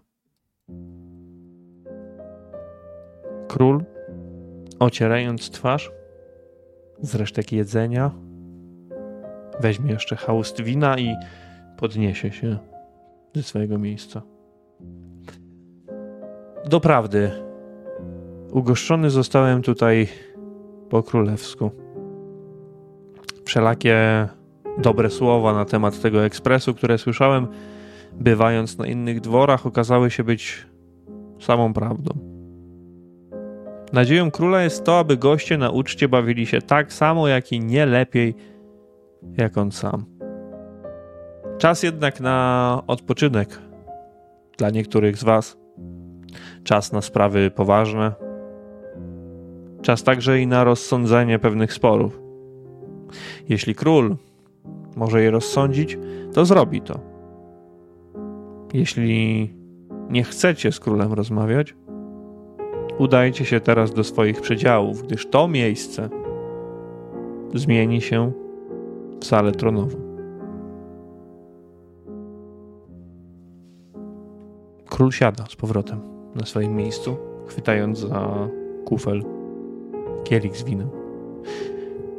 Ludzie zaczynają opuszczać salę, ale w niej pozostaje delegacja z Sarnat, pozostają istoty ZIP. Henry jest tutaj cały czas i spogląda w waszą stronę. Irene, Irene z- siedzi oczywiście naturalnie i Jak- czeka. Jak właśnie ludzie wychodzą i, i zaczyna się cała ta yy, ten, ten, pro, ten proces, ten, ten, to roz, rozsądzenie delegacji, ja się nachylę do, w szczególności do Irene i Miltona, bo oni tutaj są właśnie tymi czynnymi uczestnikami. Przyjaciele, chcę powiedzieć, że zostanę tutaj z wami, ale tylko jako wsparcie duchowe. Nie mam zamiaru się w żaden sposób mieszać w to coś. Naturalnie. Laurensie, zostawmy wyższym sferom co wyższych sfer i rozstrzyganie porów. Oglądam na. Miltona w tym momencie. Uśmiecham się. Cieszę się, że to powiedziałeś przyjacielu, bo takie wsparcie psychiczne na pewno mi pomoże. Tak. Dziękuję Myślę, że czas jest. Miltonie kluczowy w tym Tak. wszystkim. Tak, czas jest kluczowy w tym wszystkim. Patrzę, Randalu. Zostaniesz, czy? Byłoby miło, jakbyś Zostanę, no. był. Chętnie posłucham tego, co obie strony mają do powiedzenia i jak to, to całe rozstrzygnięcie i werdykt króla się potoczy. Ale również jak, jak Lawrence, nie zamierzam tutaj zabierać głosu ani stawać po żadnej ze stron. Chociaż moje zdanie znacie. Naturalnie. Drogi Miltonie, mam nadzieję, że nie, nie poczułeś się urażony. Przynajmniej ty tutaj jesteś na pewno istotną, istotną osobą, szczególnie dla panienki Zuszy. Yy, nie Zuszy. Duls. Duls. Duls, przepraszam. Ach, to, to jest sprawa drugorzędna. Najbardziej mi zależy, żeby. No, żeby obie strony się dogadały tak naprawdę i żeby uniknąć konfliktu. Sam widziałem trochę wielkiej wojny i nikomu nie życzę. Czy to jest z naszej rzeczywistości, czy z innej, żeby choć nawet ułamek tego przeżywał. Postaram się jak mogę. Ech, może przejdziemy do delegacji Naturalnie. Seranian. Naturalnie. żeby ich e, zapewnić o, o tym, że no, chcemy wziąć udział w tej całej tutaj mm, dyskusji, czy o, czy o, czy o wsparciu, czy o jakichś negocjacjach. No, mogą liczyć na nas.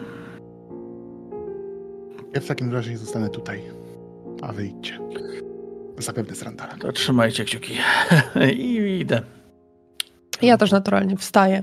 Z, I z ruszamy. Lady Eileen oczywiście, tak, tak. Nie to, że tam sobie odwróciłem się. W momencie, gdy podnosisz się, Miltonie, podnosi się wasza, wasza trójka i odchodzicie od swoich miejsc, czujecie, że przykuwacie spojrzenie, spojrzenie króla, który zaczyna mówić. Z tego co wiem, podróżujecie razem od samego początku, już od kilku dni. Mam Tak nadzieję, że wynegocjowaliście już jakiś kompromis. Albo wasze strony zdecydowały się wystawić jakichś mediatorów do rozmowy. Jeśli tak jest, chciałbym, aby mediatorzy przemówili jako pierwsi.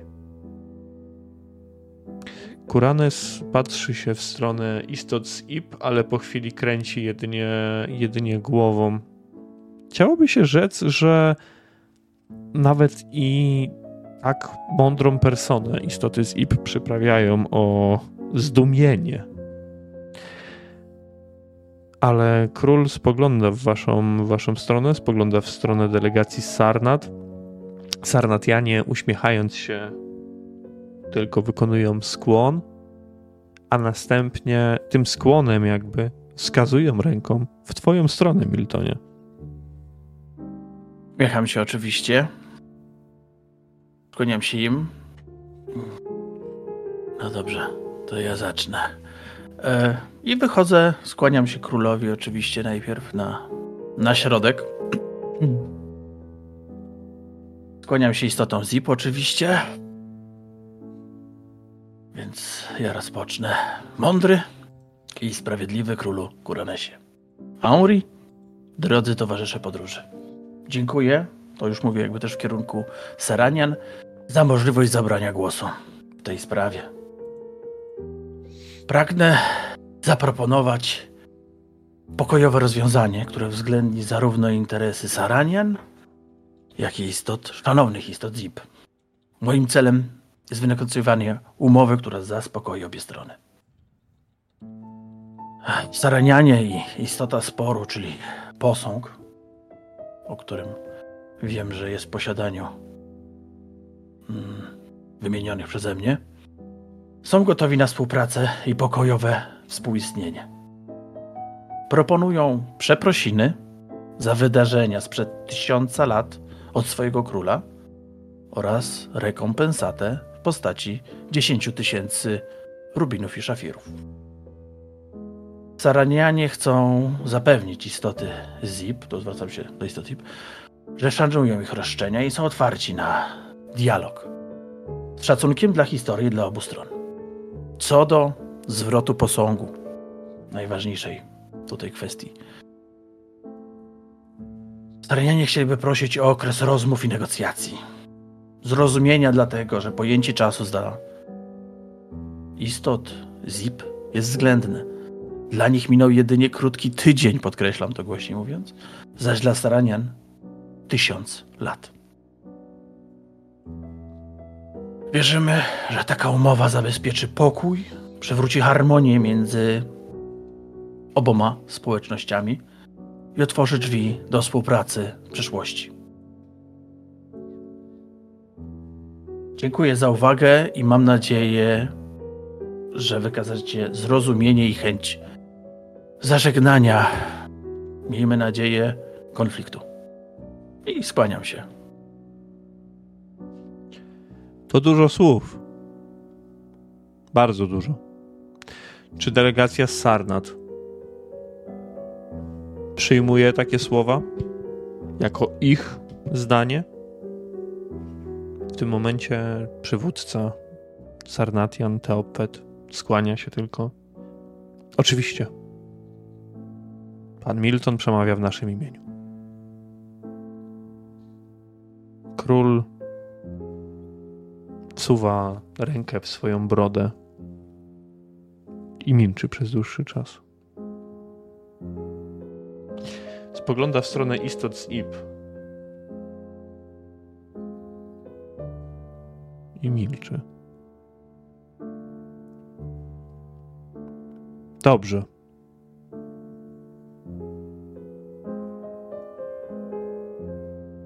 Porządku. Chciałbym, abyśmy w tej sali zostali tylko my. Mediator spogląda też na Was. Mediatorzy oraz delegacja z Sarnat. Istotom z IP, szanownym, przekażę odpowiednie informacje i wyrok, który podejmę. Muszę jednak porozmawiać jeszcze z mediatorami.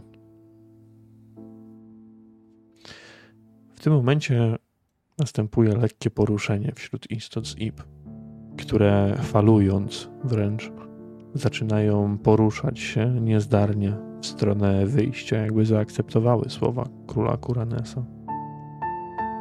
Po kilkunastu sekundach zostajecie praktycznie sami w pomieszczeniu. Także z Emrim. Król Kuranes oddycha nieco głębiej, po czym rozpiera się w fotelu. Istoty z Ib są doprawdy odrażające i odrzucające. Ale nie zrobiły nic, aby sprowokować Sarnatian do ataku tysiąc lat temu. Sarnat powinno więc spełnić żądania istot z Ib. Nawet jeśli w tamtym momencie zdawałoby się, że wszystkie istoty z Ib zginęły, reparacje, przeprosiny i posąg mają zostać dostarczone do miejsca, gdzie kiedyś znajdowało się samo Ib. Nawołuję was do rozsądku. W niektórych sprawach należy odpuścić. W krainach snów bowiem istnieje wiele bóstw i nie wszystkie można udobruchać modlitwą i pokajaniem się. To, że coś zostało zapomniane, tak jak miasto Ib, nie znaczy, że nie istnieje. Sarnatianie naradzają się jeszcze przez chwilę między sobą, a następnie Teopfet odpowiada z uśmiechem. Tak jak powiedział pan Milton, jesteśmy oczywiście skłonni pójść na ustępstwa, zwłaszcza gdy majestat króla Kuranesa nakazuje nam to zrobić. Pochyla się bardzo nisko. W tym czasie wszystkich obserwujących tę scenę, nawet ciebie, Miltonie, który może odwracasz się gdzieś na bok, żeby spojrzeć, kiedy Teofet mówi, chciałbym, żebyście przetestowali swoją psychologię.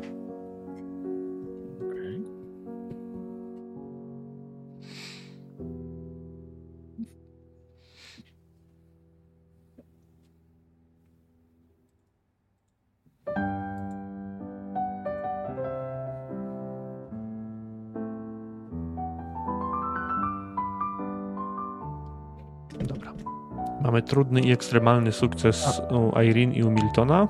Mamy porażkę tylko u, u Randala i mamy krytyczną porażkę u Lorenza. Właśnie chciałbym zapytać odnośnie forsowania. Tak. Jaki ewentualna jest e, konsekwencja kolejnego niepowodzenia? Wydaje mi się, że jeżeli by ci w tym momencie nie, nie wyszło, to zagralibyśmy czymś w rodzaju spostrzegawczości. Ty byś po prostu e, parsknął głośno śmiechem na to, co powiedział Teopfet. Mimowolnie. Mhm. Nie, dobra, to nie będę forsować. Lorensie, to jest krytyczna porażka, ale nie chcę decydować za ciebie. Niemniej jednak wydaje mi się, że w, w tobie, w twojej postaci przelała się ta czara, czara goryczy już w tym momencie. Że to jest ten element, w którym Sarnatianie powinni, delikatnie mówiąc, dostać po, po uszach, dostać za swoje, ponieważ grają w jakąś dziwną grę. Grają w coś, co jest nieprawdziwe. To tylko ubuda. Znów kpią sobie, tym razem z majestatu króla Kuranesa. Doskonale wiesz, że. że nie zrobią tego. Że nie mówią prawdy. Że wysługują się Miltonem od samego początku. I to jego wystawiają tutaj na, na pośmiewisko. Ale ty siedzisz dalej. Wzbiera w tobie złość. Zwykła, ludzka. Mocna złość. Taka spotęgowana tym, że jesteś w krainie snów. Nie mówię, że ciężka do opanowania, mimo że to jest krytyczna porażka. Nadal chciałbym zostawić jakąś reakcję tobie. I zanim powiem innym, tym, którym weszło, chciałbym zapytać ciebie, jak reagujesz? Ja myślę, że jeżeli się zgodzisz na takie rozwiązanie, to ja myślę, że ja w przypływie tej złości będę chciał. Zacznę się wiercić a, przy tym stole, mhm. poprawiać się i może nawet strącę karawkę z winem. Jakoś zamaszystym ruchem wręcz bym powiedział, bo nie chciałbym tutaj nic jakoś robić, bo tak jak wspominałem, ja z boku, ja chcę, chcę być z boku w tej sprawie, więc tutaj nie, myślę, że opanuję się na tyle, żeby nie zabrać, że nie zabiorę głosu, ale dam upust swojej złości właśnie może. Może nawet później będę myślał, że celowo strącę tą karawkę, ale to ciężko powiedzieć. Jeżeli taka sytuacja ci odpowiada. Wszyscy przeniosą swoje spojrzenie na chwilę w stronę, w stronę Lorenza razem z królem Kuranesem, który nie dowierzając, podniesie tylko rękę i wskaże w kierunku Enriego, który podejdzie w twoją stronę. Wszystko, wszystko w porządku? Wszystko, wszystko. Ja będę mu pomagać, będę chciał pomóc Auriemu w tym momencie. Mhm. Wręcz uklęknę i kiedy pyta się, powiem, że wybacz Auri, ten, ten nie takt, ale ale bardzo mierzi mnie postawa tych ludzi. Bardzo ich nie lubię i ich słowa mnie jakby bardzo frustrują. Wybacz, wybacz. Pomogę ci. Nie, nie, w porządku. Wszystko, wszystko jest dobrze. Nie, jest, nie, nie, nie zranił się pan? Nic? Nie, nie weszło szkło nigdzie? Nie, na szczęście nie. Na szczęście dobrze. Nie. Dobrze. Kiedy wy się, wy się schylacie, mm, Milton, Irene, wiecie, że to, co robi delegacja z Sarnat, to, to gra pozorów teraz w sposób bardzo chłodny i analityczny, widząc ich ruchy i to, jak się zachowują, dostrzegacie, że oni nie zamierzają robić tego, na co się zgadzają. W żaden sposób. Jednak mówią to delikatnie, z gracją. Jakby jad przesączając gdzieś między słowami skłaniają się, kończąc tę, tę wypowiedź, a następnie razem, równo opuszczają, opuszczają salę. I gdy skierowani są już plecami do króla Kuranesa, Ten tylko kręci głową. Jakby rozczarowany całą sytuacją i niezadowolony.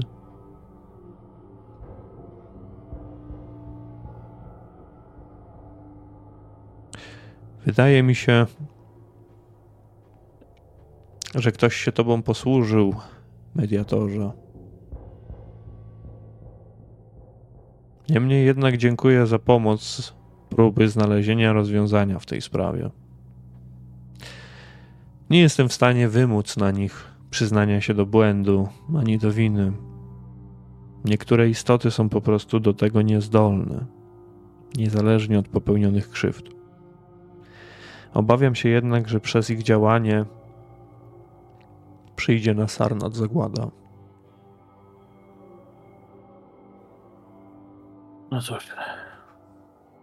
Powoli do mnie dochodzi, że faktycznie po ich zachowaniu wnoszę, wasza wysokość, że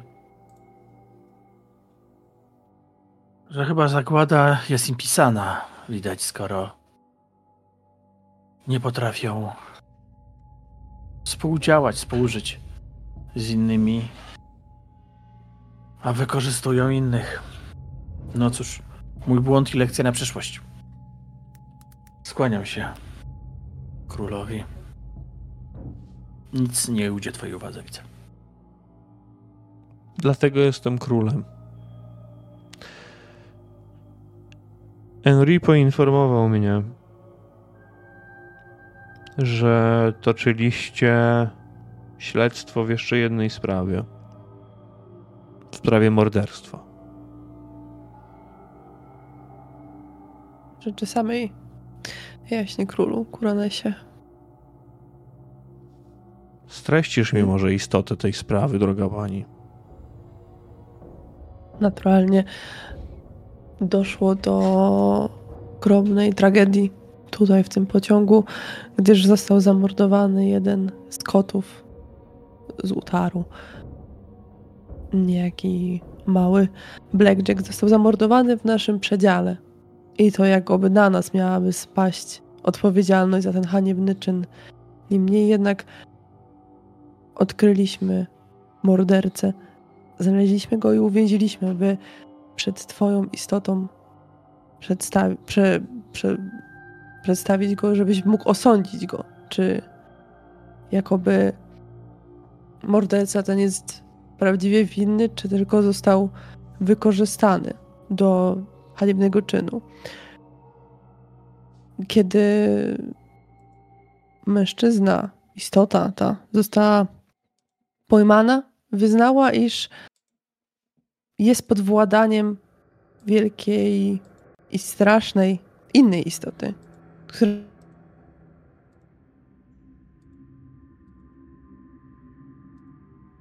dokonał tego aktu i zamordował jednego z kotów.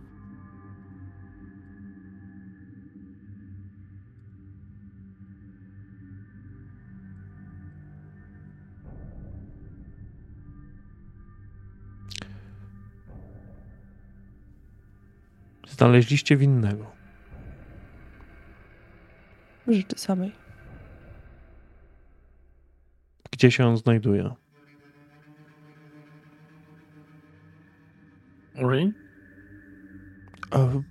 Jest w przedziale, w wyściełanym przedziale, w, tutaj, w pociągu. Złamał prawo. Święte ultarskie prawo i to tam powinien zostać osądzony. Henry powinieneś zająć się transportem tego więźnia z powrotem do miasta Ultar. Wydaje mi się, że czcigodne koty powinny zgodzić się z takim wyrokiem. Tam zostanie osądzony, a znając surowe prawo Ultaru, także i zgładzony za swoją zbrodnię. Tak rzekłem. Wy spisaliście się dobrze. Gdy znajdziecie się jeszcze kiedyś w Seranianie lub Celefais, nie bójcie się prosić o audiencję u mnie. Postaram się wam pomóc. Mężczyzna podnosi się, kierując kroki w waszą stronę. I teraz spogląda w stronę Lorenza, który już z powrotem chyba usiadł, prawda, Lorenzie? Jak najbardziej. Choć dyplomacja ma w sobie niewiele wartości. Czasem może przynieść bardzo, bardzo dobre sojusze. Król Kuranes wyciąga rękę do każdego z was i chce ją uścisnąć. Po prostu. Miltonie, najpierw do ciebie, jako do mediatora.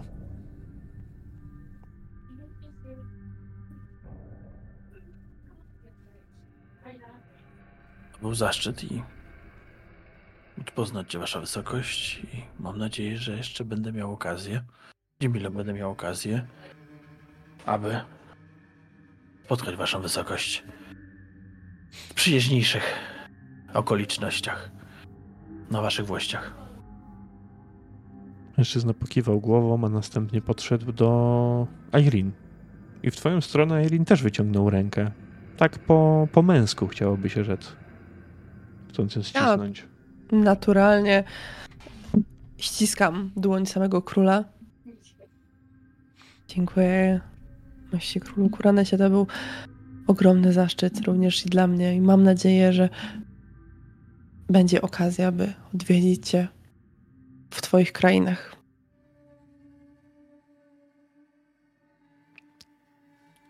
Choć niewiele powiedziałeś, a właściwie w ogóle nie usłyszałem twojego głosu, tobie również dziękuję za wsparcie w tej sytuacji. Kuranes wyciąga rękę w stronę Randala. Ja również wstaję, skłaniam się przed podaniem e, mu ręki. Dziękuję królu. To były bardzo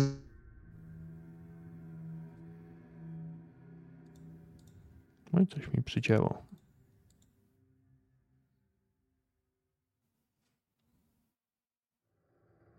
Mi przycięło tego. Przerwało. Discorda. Przerwało nam w mnie Mamy też. no tak. właśnie. Powiedz jeszcze raz. Ja skłaniam się oczywiście przed królem, e, podając mu dłoń. mm, Mówię mu, dziękuję królu. To były bardzo mądre i sprawiedliwe słowa, które tutaj zostały wypowiedziane w czasie całej tej rozprawy, zarówno nad pierwszą i drugą sprawą. Dobrze mi to słyszeć jako królowi. W tym momencie Kuranes skręca i rusza w stronę siedzącego Lorenza, aby i tobie ponad stołem podać, podać rękę. Czasem złość w dyplomacji także jest potrzebna. Niektóre rzeczy widać aż za bardzo na dłoni. Kwestia tylko, jak sami podejdziemy do naszych zachowań. Ja chcę mu wyjść naprzeciw i ścisnąć tą dłoń, um, właśnie tak po męsku. Nawet, nawet może się nie kłaniając w tym, w tym momencie, widząc, że król Kuranes się do nas zwraca dosyć mało formalnie. Proszę, proszę mi, jeśli panie, wybaczyć tą niezgrabność, ale faktycznie czasami dyplomacja nie jest w stanie ukryć złości i rozczarowania postawą niektórych. To prawda, to prawda. Cóż, zbliżamy się powoli do Seranianu. Moje piękne, marmurowe, obłoczne miasto. Leżące tam, gdzie morze spotyka się z niebem.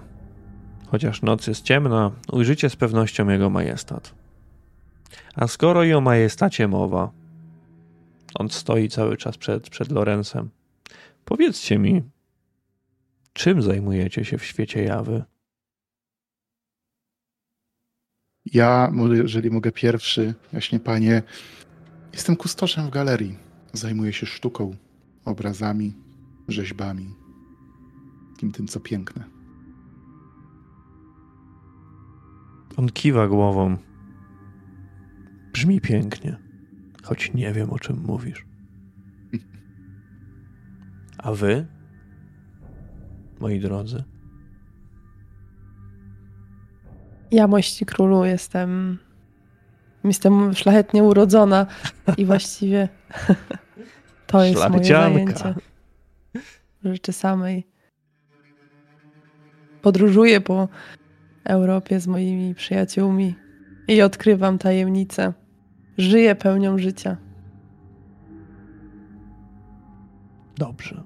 Czyli radością napawa cię twoje życie. Oczywiście. Uwielbiam, gdy coś się dzieje i nienawidzę stagnacji. Dlatego cały czas podróżuję. Zwiedzam różne miejsca. Poznaję krainy.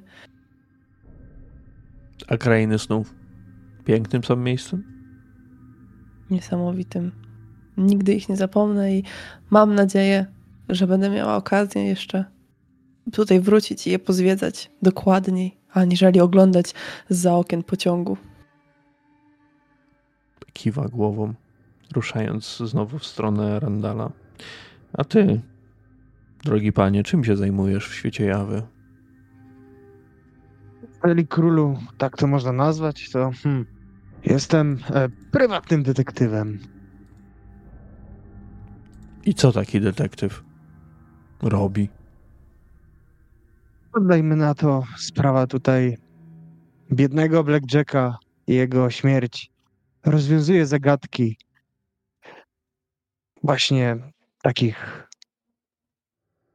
występków, jakie tu mają miejsce. I stara się doprowadzić winnego przed oblicze wymiarów sprawiedliwości. Żartuję sobie tylko, żartuję. Doskonale wiem, co robicie i czym się zajmujecie w świecie jawy. Nie myślcie o tym, że u nas to tylko takie średniowiecze. Henry powiedział mi natomiast, mediatorze Miltonie, żeś jest kimś w rodzaju cyrulika lekarza, chirurga. Kimś takim jesteś. Leczysz ludzi. Primum non non cere. Przede wszystkim nie szkodzić. Nie szkodzić. Zgadza się. Jestem medykiem, lekarzem. Staram się pomóc gdzie mogę, ale jak widzisz, Wasza Wysokość, moja pomoc nie zawsze jednak jest skuteczna. Jestem pewien. Właściwie zastanawiam się, czy ktoś taki jak ty mógłby pomóc na, mi na pewną ciężką chorobę, która trapi mnie od niedawna. Moje skromne usługi są do Waszej dyspozycji, królu. Nie wiem jednak, czy jesteś w stanie cokolwiek poradzić na lumbago. Ale może to inna sprawa. Posłuchajcie mnie, ponieważ mówicie tak o krainach snów i o świecie jawy, zanim się rozstaniemy. Gdy byłem młody, jeszcze w krainie jawy, nosiłem inne imię. Mieszkałem w Londynie, będąc jednym z ostatnich potomków pewnego znamienitego rodu. Zajmowałem się pisaniem poezji, ale moje utwory wyśmiewano. Mówiono, że mówią o uczuciach, a to nie jest w woli mężczyzn. Zapadałem więc w długie sny. Wyśniłem sobie miasto Celefais. Przepiękne, nie do opisania ludzkimi słowami, ale utraciłem je. Nie potrafiłem go odnaleźć. Śniłem więc jeszcze bardziej, częściej. Zażywałem narkotyków, które przedłużały moje śnienie i szanse na odnalezienie miasta. To doprowadziło mnie do rozpaczy. Rzuciłem się z klifu, kończąc ze swoim życiem w świecie jawy. I tak oto jestem tutaj. Władam moim odnalezionym Celefais i Seranianem, ale tęskno mi za życiem.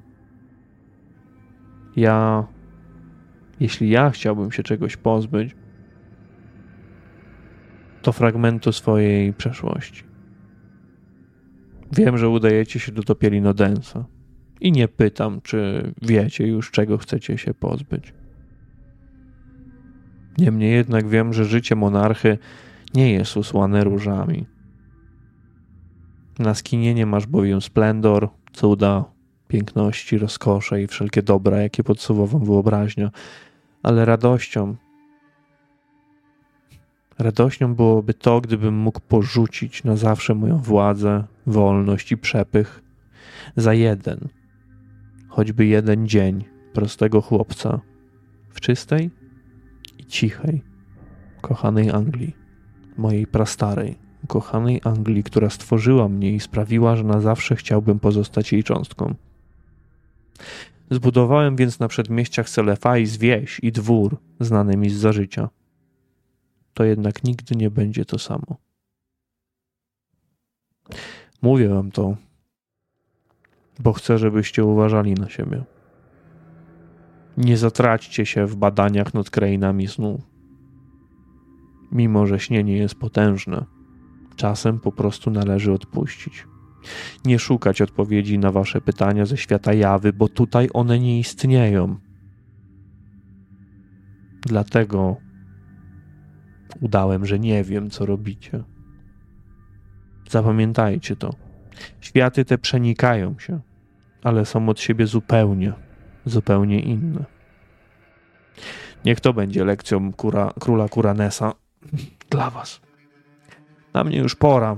Docieramy do mojego miasta. Życzę Ja wam powodzenia, śniący, i mam nadzieję, że jeszcze się spotkamy. Słucham cię, drogi panie. Bardziej metagamingowo chciałem Aha, zapytać. dobrze. Czy jego opowieść, Mhm. e, słuchając jego opowieści, mógłbym skorzystać z swojego wykształcenia, szczególnie jeżeli chodzi o ojczysty język angielski i czy może ja słyszałem o takim poecie? Mm.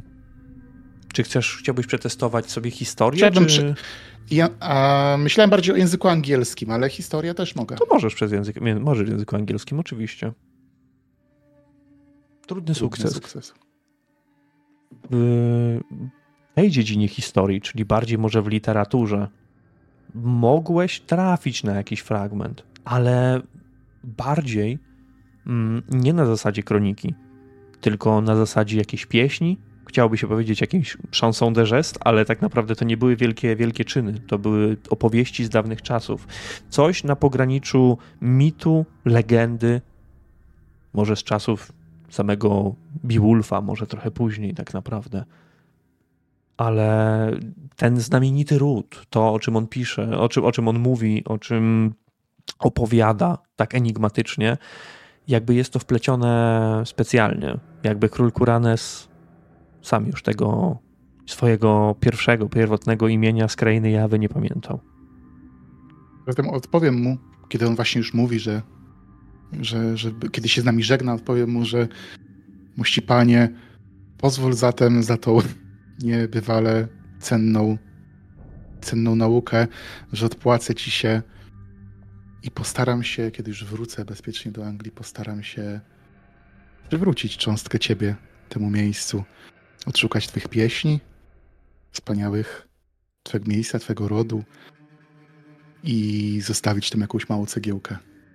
Przysięgam, że to zrobię. Jeżeli będzie mi dane zobaczyć Anglię, oczywiście, jeszcze raz. Kuranes zamyślił się, zatrzymując jakby w pół kroku. W słowach zawarta jest wielka moc. A co dopiero w słowach pisanych. Dziękuję za taką szczodrość. Doprawdy doceniam. Jeśli kiedyś będziecie Celefais w Zranianie, doskonale będziecie wiedzieć, gdzie mnie znaleźć. A teraz zbliżamy się do północy. Dziękuję Wam za to spotkanie. Śniący. Dziękujemy królu. Dziękujemy. Również. Król opuszcza salę. A zaraz za nim wychodzi, wychodzi Emry, jakby chciał go odprowadzić, kiedy obok was, przez okna, zaczynacie zauważać, że pociąg zaczyna lądować gdzieś między, między chmurami. Zdecydowana większość miasta ukrytego w obłokach to wielki, zamkowy kompleks wzniesiony z białej skały, z marmuru. Księżyc i gwiazdy oświetlają kamień, nadając mu ciekawego oblasku, na który można patrzeć długimi, długimi minutami. Żyłki różu przecinają skały tu i ówdzie i dodają mu nieco charakteru, nieco sznytu. Na murach zamku, ale także i przy peronie widać już ludzi oczekujących na przybycie swojego władcy. Ludzie ci są bladzi o mlecznej skórze i jasnych, jasnych włosach, a pociąg zaczyna, zaczyna zwalniać. W końcu zatrzymuje się. Z pociągu wraz z dwoma rycerzami wysiada król Kuranys. Po przeciwległej stronie wysiada także delegacja z Sarnat. Henry działa już na peronie, wymieniając towary na skarby Seranianu, na starożytne zwoje i księgi. Istoty z IP nie wysiadają z pociągu, chociaż następnym przystankiem jest to Pielnodensa. Wszyscy, którzy zostają w pociągu, będą się tam udawać. Tak jak i wy, moi drodzy. Henry zaczyna przenosić wraz z pomocnikami pociągu masę zwojów, ale także i ksiąg, starych ksiąg, rozpadających się ksiąg, które gdzieś wysoko nad waszymi głowami zaczynają, zaczynają krążyć, a następnie macki przesuwają je z powrotem w stronę, w stronę pociągu. I ja bym chciał, żebyście przetestowali swoje szczęście w takiej sytuacji.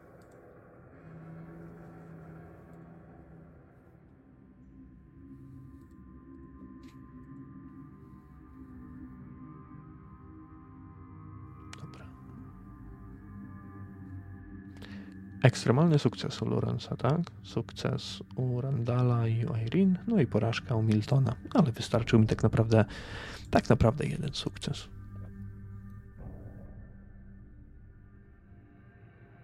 W tym momencie, gdy doglądacie tego, co znajduje się nad wami, do pociągu wsiada, wsiada Emery, który niosąc jedną z ksiąg, potyka się, a z pomiędzy niej wysuwają się dwie, dwie kartki, które pchane jakby wiatrem zaczynają wirować nieco w powietrzu i chciałoby się rzec, że unoszą się niemalże na wysokości waszych, waszych rąk.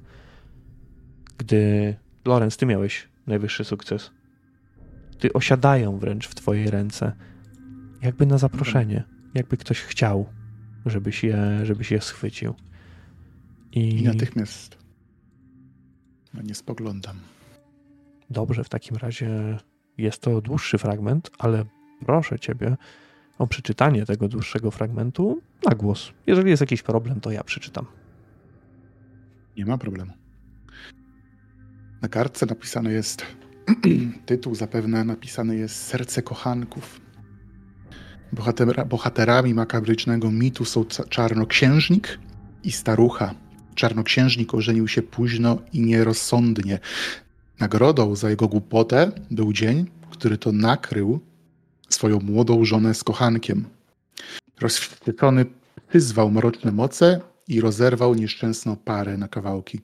Wyrwał serca ich ciał i spalił je na popiół.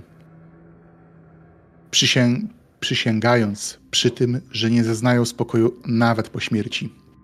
Ich okaleczone zwłoki zostały rzucone psom na pożarcie. Nie liczył się z matką zamordowanej dziewczyny, niesamowicie zaciętą staruchą, która modliła się codziennie przed kościołem o zemstę. Jej zawodzenie zostało wysłuchane, choć wątpliwie, wątpliwe jest, że na jej modlitwy odpowiedziały rzeczywiście boskie moce. Po cicho mówi się, że kościół został wybudowany na starszych i bardziej posępnych fundamentach wzniesionych niegdyś przez starożytnych Rzymian ku, ku czci pogańskich bóstw. Pewnego dnia starucha stała przed kościołem, trzymając wysoko ponad głową błyszczący rubin wielkości zaciśniętej pięści. Odznaczał się on osobliwym kształtem, tak jakby roz... zrobiono go z dwóch splecionych ze sobą serc. Kropka. Druga część. A, przepraszam. Mm, Myślałem, że nie zauważyłem. Oczywiście. Czarnoksiężnik, widząc ów kamień, zapragnął go posiąść. Rozkazał swoim ludziom go zdobyć, ale starucha ukryła go w swojej piersi. piersi. Nakazał ją przeszukać, ale kamień zniknął, a kobieta nawet podczas tortur nie chciała ujawnić, gdzie go schowała. Została oskarżona o czary i spalona na placu przed kościołem. Kiedy pochłaniały ją płomienie, na, płomienie czarnoksiężnik zażądał, aby oddała mu kamień. Ogień zachłannie pożerał jej ciało, a ona w końcu utworzyła usta. Nienawiść jest silniejsza niż miłość, wykrzyczała, a śmierć jest silniejsza niż życie. Znajdziesz go tylko w snach. Dwir, drwiła z czarnoksiężnika. Z tymi słowami na ustach umarła. Czarnoksiężnik oszalał z żądzy za utraconym kamieniem. Pod koniec swego życia, gdy już całkiem obłąkany, zamknął się w swojej wieży. Wierzył, że znalazł odpowiedź na drwiny staruchy i dokonał samospalenia we własnej krypcie. Niektórzy mówią, że żadne z nich nie zaznało spokoju. Można ich zobaczyć nawet teraz, gdy w ciemne nocy ścigają się pośród burzowych chmur. Starucha nadal trzyma swój błyszczący klejnot w górze i wrzaskliwie raduje się z próżnych wysiłków czarnoksiężnika. Nienawiść jest silniejsza niż miłość, krzyczy, a śmierć jest silniejsza niż życie. Z pewnością miłościwa opatrzność nie pozwoliłaby na istnienie takich okropieństw. Kiedy kończysz to czytać, zauważacie króla Kuranesa, który odwraca się w waszą stronę jeszcze i posyła wam uśmiech, kiwając tylko, tylko głową. Chciałbym, żeby każdy z was rzuciło sobie 1d4.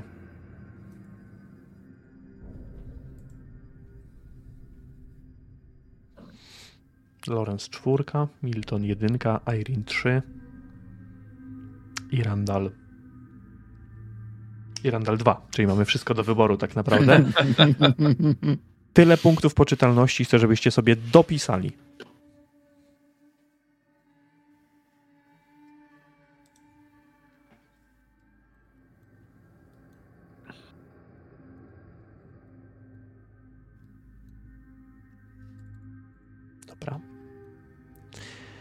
A zanim przejdziemy do finału tak naprawdę przygód w Krainach Snów, zrobimy sobie jeszcze jedną krótką przerwę. Wracamy w takim razie po, po przerwie. Lorenz, zanim jeszcze w ogóle przejdziemy do waszej reakcji na to, co przeczytałeś, gdzieś w tle w twojej głowie wciąż rozbrzmiewają słowa króla Kuranesa, który mówił, aby aż tak bardzo nie zagłębiać się w badania nad krainami, nad krainami snów. Po czym życzył wam powodzenia. Rzeczywiście w całej tej sytuacji nawet nie, nie poczułeś, nie odczułeś różnicy w żaden sposób. Że te opowieści, które chciałeś snuć o awanturniczym archeologu, nie ziszczą się, a przynajmniej nie tak szybko, gdyż nie masz żadnych ran na sobie. Nie czujesz bólu. Nie czujesz kompletnie, kompletnie nic. Chciałbym, żebyś przywrócił sobie wszystkie punkty żywotności, które miałeś utracone Naturalnie. do tej pory. Całkowicie. Dobrze. Moi drodzy, jesteśmy jeszcze, jeszcze, w, jeszcze w pociągu, może gdzieś w drodze do waszego, waszego przedziału. Lorenz, jak mnie mam, przeczytałeś na głos tę Na głos, oczywiście. więc użyję tego sztandarowego stwierdzenia, że w tym momencie mogę wam śmiało oddać scenę. Kuriozum tej sytuacji jest, przyjaciele, niesamowite, niczym ze, ze snów, ale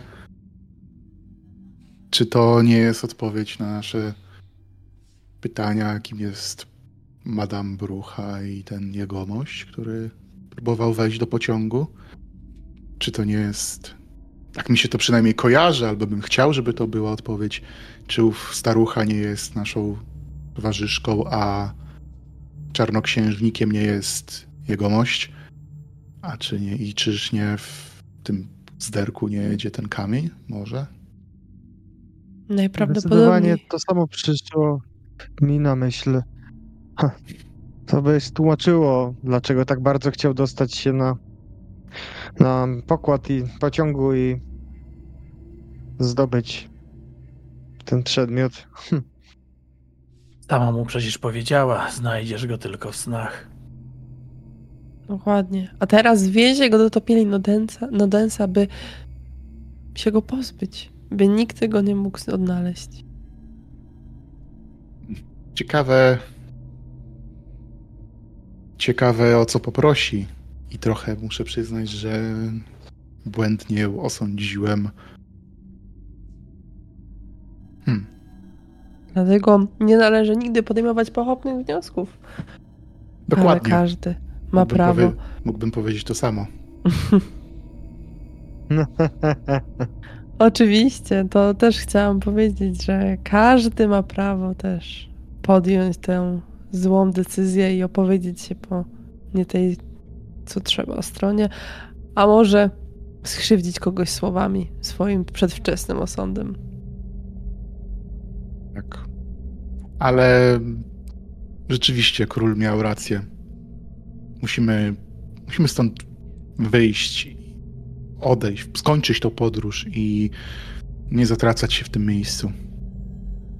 Coraz bardziej mroczne jest to, jest to miejsce i ze, z rozrzewieniem wspomien- wspominam momenty w łaźni na samym naszym początku tej podróży. Kiedy to było? Wydaje się, jakbyśmy spędzili w pociągu w Orient Expressie w krainie snów lata.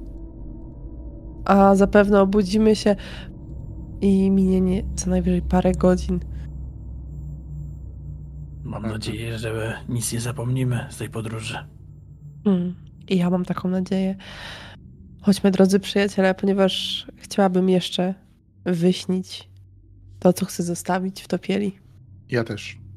Dokładnie, chodźmy.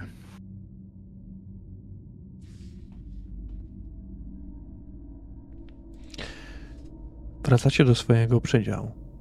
I zanim pociąg ruszy, to jest to miejsce ostateczne tak naprawdę do zadeklarowania próby ewentualnego wyśnienia jakiegoś przedmiotu symbolizującego to, co chcielibyście zostawić za sobą w topieli, w topieli Nodensa.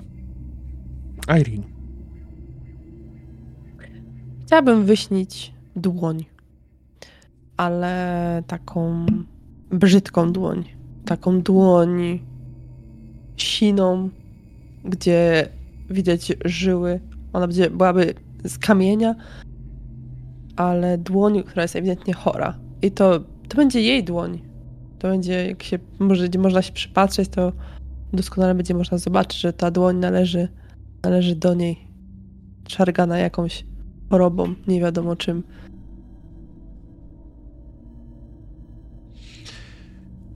Szanse są małe na to wszystko, ale spróbujmy. No nie udało się. Randall. Mm, Ja siedząc y, już przy dziale i zastanawiając się w sumie, czego tak naprawdę chciałbym się pozbyć, uświadamiam sobie, że nie mam swojego monoklu, że gdzieś prawdopodobnie musiał spaść. Możliwe, że kiedy e, pędziliśmy do przedziału Madame Bruchy, kiedy było słychać tam mm, jakieś odgłosy, szamotaniny, być może wtedy. I, I że to byłby może ten przedmiot, który chciałbym wyśnić, a jego postacią, e, jakby to, co za nim się kryje, żeby było to wątpliwość, jakby ta wątpliwość, która cały czas e, Randalem mm, targa e, wątpliwość, czy nadaje się jako spadkobierca e, tej mm, fortuny, można chyba tak powiedzieć, fortuny, swojego wuja. Chciałbyś, żeby ten, to co stworzysz, ten artefakt, był po prostu uosobieniem tego, tak? Tej wątpliwości. Chciałbyś ją porzucić. Tak, dokładnie, dokładnie tak. I w związku z tym przyszło mi też na myśl to właśnie, że w formie takiego monoklu, e, który gdzieś utraciłem, nawet nie wiem gdzie, w którym, w którym momencie gdzieś on, on przepadł. Dobrze, spróbujmy.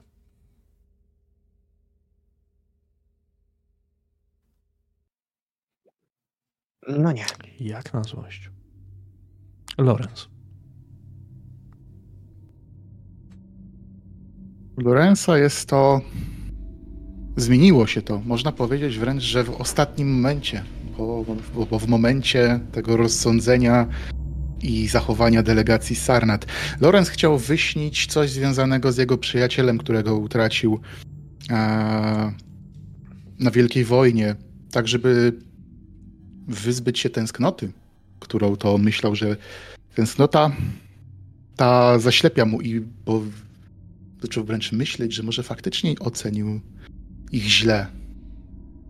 E, ale w momencie, kiedy doszło do tego, do tej sceny, zrozumiał, że to on miał rację. Zatem będzie chciał wyśnić coś innego.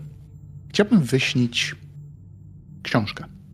Angielskie wydanie historii sztuki z 1895 roku. Takiej, którą dała mu matka, zaszczepiając w nim ambicje, które to pomimo czterdziestki wciąż są niespełnione, które ciążą na nim.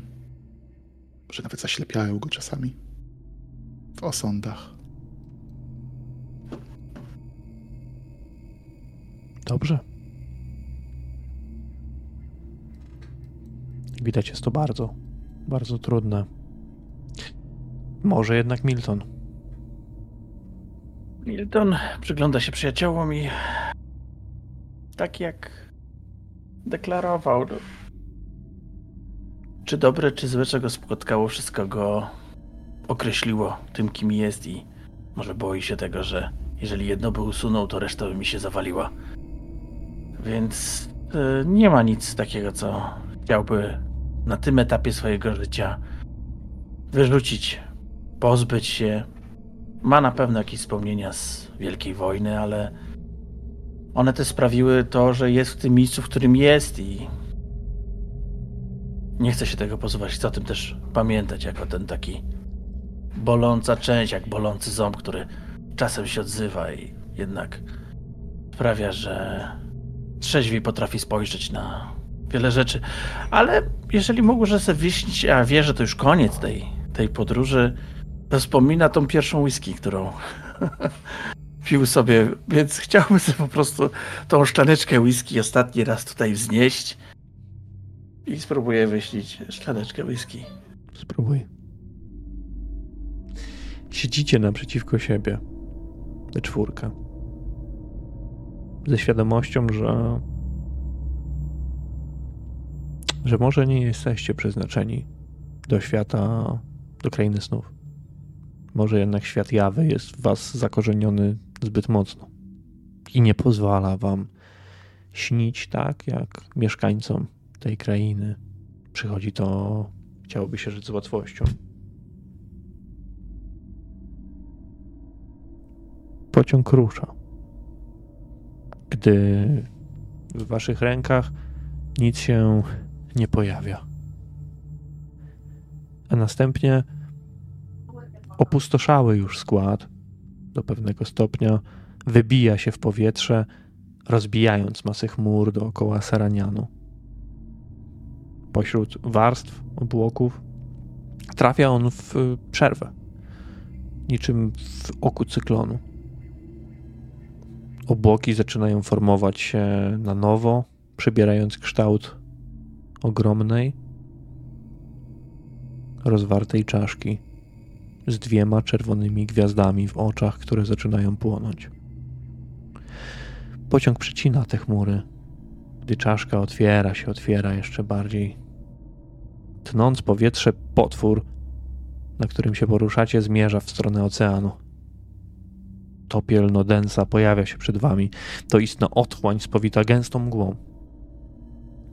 Gdzieś ze środka, z tej ciemności, słychać ogromny huk spadającej wody. Opór stawiany przez powietrze jest mocny, jednak pociąg spada poprzez mgłę z dużą prędkością. Po przecięciu niej zaczyna wyhamowywać, znajdując się pośród olbrzymiego wodospadu, gdzie ogromne masy wody spadają w nicość. I w tę nicość zapadacie się również wy. Kaskadowo spadająca woda zostaje wysoko, wysoko ponad waszymi głowami. Teraz wszystko stało się bezgranicznie czarne. Gwiazdy i galaktyki wirują dookoła was. Błyskają czasem, puszczając oko bladym światłem. Pociąg niknie w całkowitym bezkresie. Ciężko w ogóle jest określić, czy potwór płynie przed siebie, cały czas spada, czy po prostu gdzieś zawisł. Dookoła was panuje ciemność i tylko delikatne światła zarówno świec znajdujących się w przedziale, ale także i tych gwiazd oraz dalekich słońc. Mm, nadają błysk, lekki poblask temu, co znajduje się dookoła Was. I to wszystko trwa. Trwa w nieskończoność.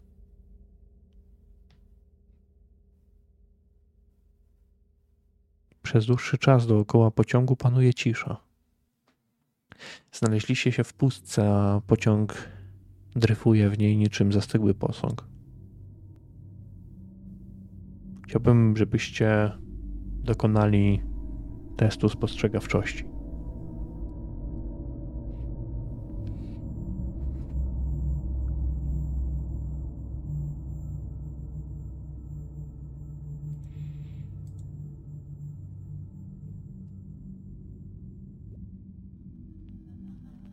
Lorenz. Przez okno, na skraju widoczności, zauważasz, jak zapala się światło. Najpierw jedno, a potem dołącza do niego drugie. Dwie pulsujące, migotliwe gwiazdy zaczynają zbliżać się w stronę posągu, posągu, pociągu. Dryfując w powietrzu, a obok nich Zdaje się, jakby kręgi zataczały dziwne stworzenia, trzepiące skrzydłami. Stworzenia te nie są ani ptakami, ani też nietoperzami, które mógłbyś zobaczyć kiedykolwiek w życiu. Większe one są od konia, a nawet i słonia. Jednakże z końmi łączy je pewna cecha. Mają bowiem ich łby. Lecą w waszą stronę. Spójrzcie, spójrzcie tam, przyjaciele. Spójrzcie. Jakbym był wierzący, powiedziałbym, że to anioły. Co to? Ale, ale chyba nie. One lecą w naszą stronę. Czy myślicie, że zrobią nam krzywdę? Że zaatakują mowy pociąg? Wątpię. Myślę, że jesteśmy w miejscu, w którym Raczej nic by nam nie groziło. A przynajmniej Raczej. byłbym rozczarowany. Raczej. Myślę, to one odbierają przedmioty od pasażerów. Nie wiem. myślę, że Anri by nas na pewno ostrzegł, że cały czas zawsze nam był czujny i czuwał nad nami. Ostrzegał nas. A, ostrzegał. Prawda, to prawda. I tym razem pewnie by nas ostrzegł. Pewnie Ale masz tak. wzrok Laurensie wspaniały, naprawdę, że spostrzegłeś się aż tak daleka. Słyszycie pukanie do drzwi. Ale nikt nie, nie czeka na to, aż powiecie proszę, aż zostanie ktoś zaproszony. Drzwi otwierają się i stoi w nich Henry. Drodzy Państwo, zbliżają się ku nam pewne zawirowania. Chciałbym, żebyście dobyli wszelakiej broni, ponieważ to pierwszy raz, kiedy pociąg może zostać zaatakowany w topieli Nodensa. Jakim cudem? Nie wiem, ale on pokazuje przez okno, gdy widzicie, że skrzydła tych stworzeń poruszają się w zatrważającym tempie, niczym u motyla, może jakiegoś małego ptaszka, unosząc wielkie cielska ptaszyska pokrytego śliskimi, zielono-czarnymi łuskami. Krążą one wokół tych dwóch gwiazd, które są coraz mniejsze.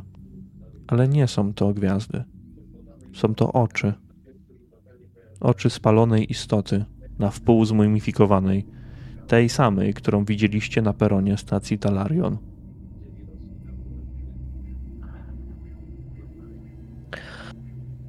O nie, to, to, to, trzeba, to trzeba zniszczyć, zabić, powstrzymać. Tego tak, tak się nie da. I Irene Ale zaczyna... Jak?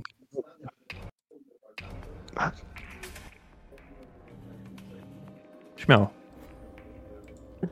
Irene zaczyna bardzo mocno wytężać swój umysł, by wyśnić sobie ową kuszę, która miałaby być rzekomo jej strzelbą. Eee, Myślę, że też tak samo będę chciał jakąś broń posiąść. dobrze. Ja również. To jeżeli chcecie wyśnić jakąś broń, to są cztery punkty magii do, od, y, do odpisania sobie. Pisania. No i test śnienia. A jak skończymy Ja się punkty magii, tego- to punkty wytrzymałości, tak? Możesz z wytrzymałości, tak. Ja mam pytanie, czy tą broń, którą wcześniej e, wyśniliśmy, albo po prostu pojawiła się w zamian za, za naszą broń ze świata jawy, jest dalej z nami? Rzuć sobie na szczęście. Mój drogi.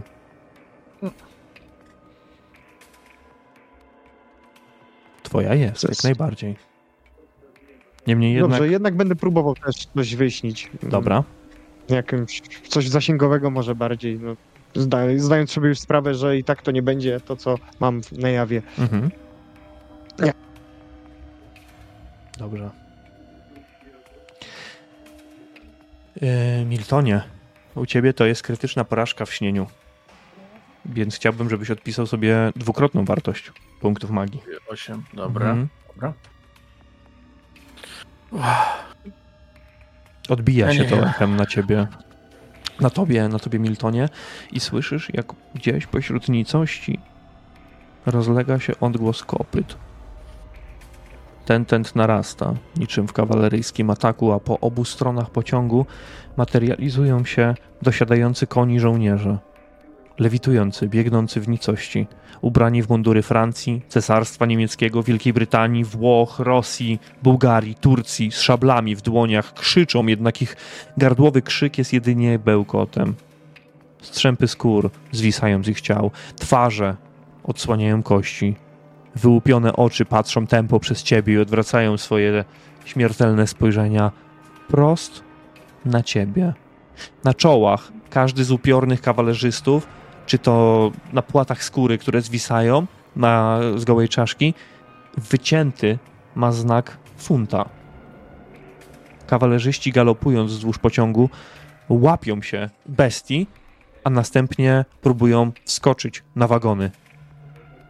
Wyciągają szable, wspinając się coraz wyżej i coraz wyżej, wchodząc na dach. Wszyscy to widzicie, ale Milton, Miltonie, ty czujesz, jak w twojej głowie rozpoczyna się prawdziwa nawała artyleryjska. Słyszysz odgłosy wystrzałów i to bardzo, Znowu bardzo głośno. Znowu, znowu te strzały, znowu.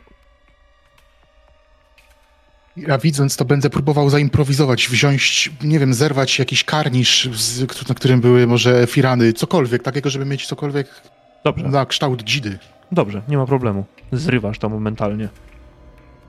Ja bym chciała dopaść do, do, do, do Miltona właśnie, prowadzić go, doprowadzić tutaj do, do ponownej poczytalności, o, tak. On nie jest niepoczytalny, jego po, on Mhm. po, po prostu szumi, szumi w głowie i to bardzo, ale to bardzo mocno.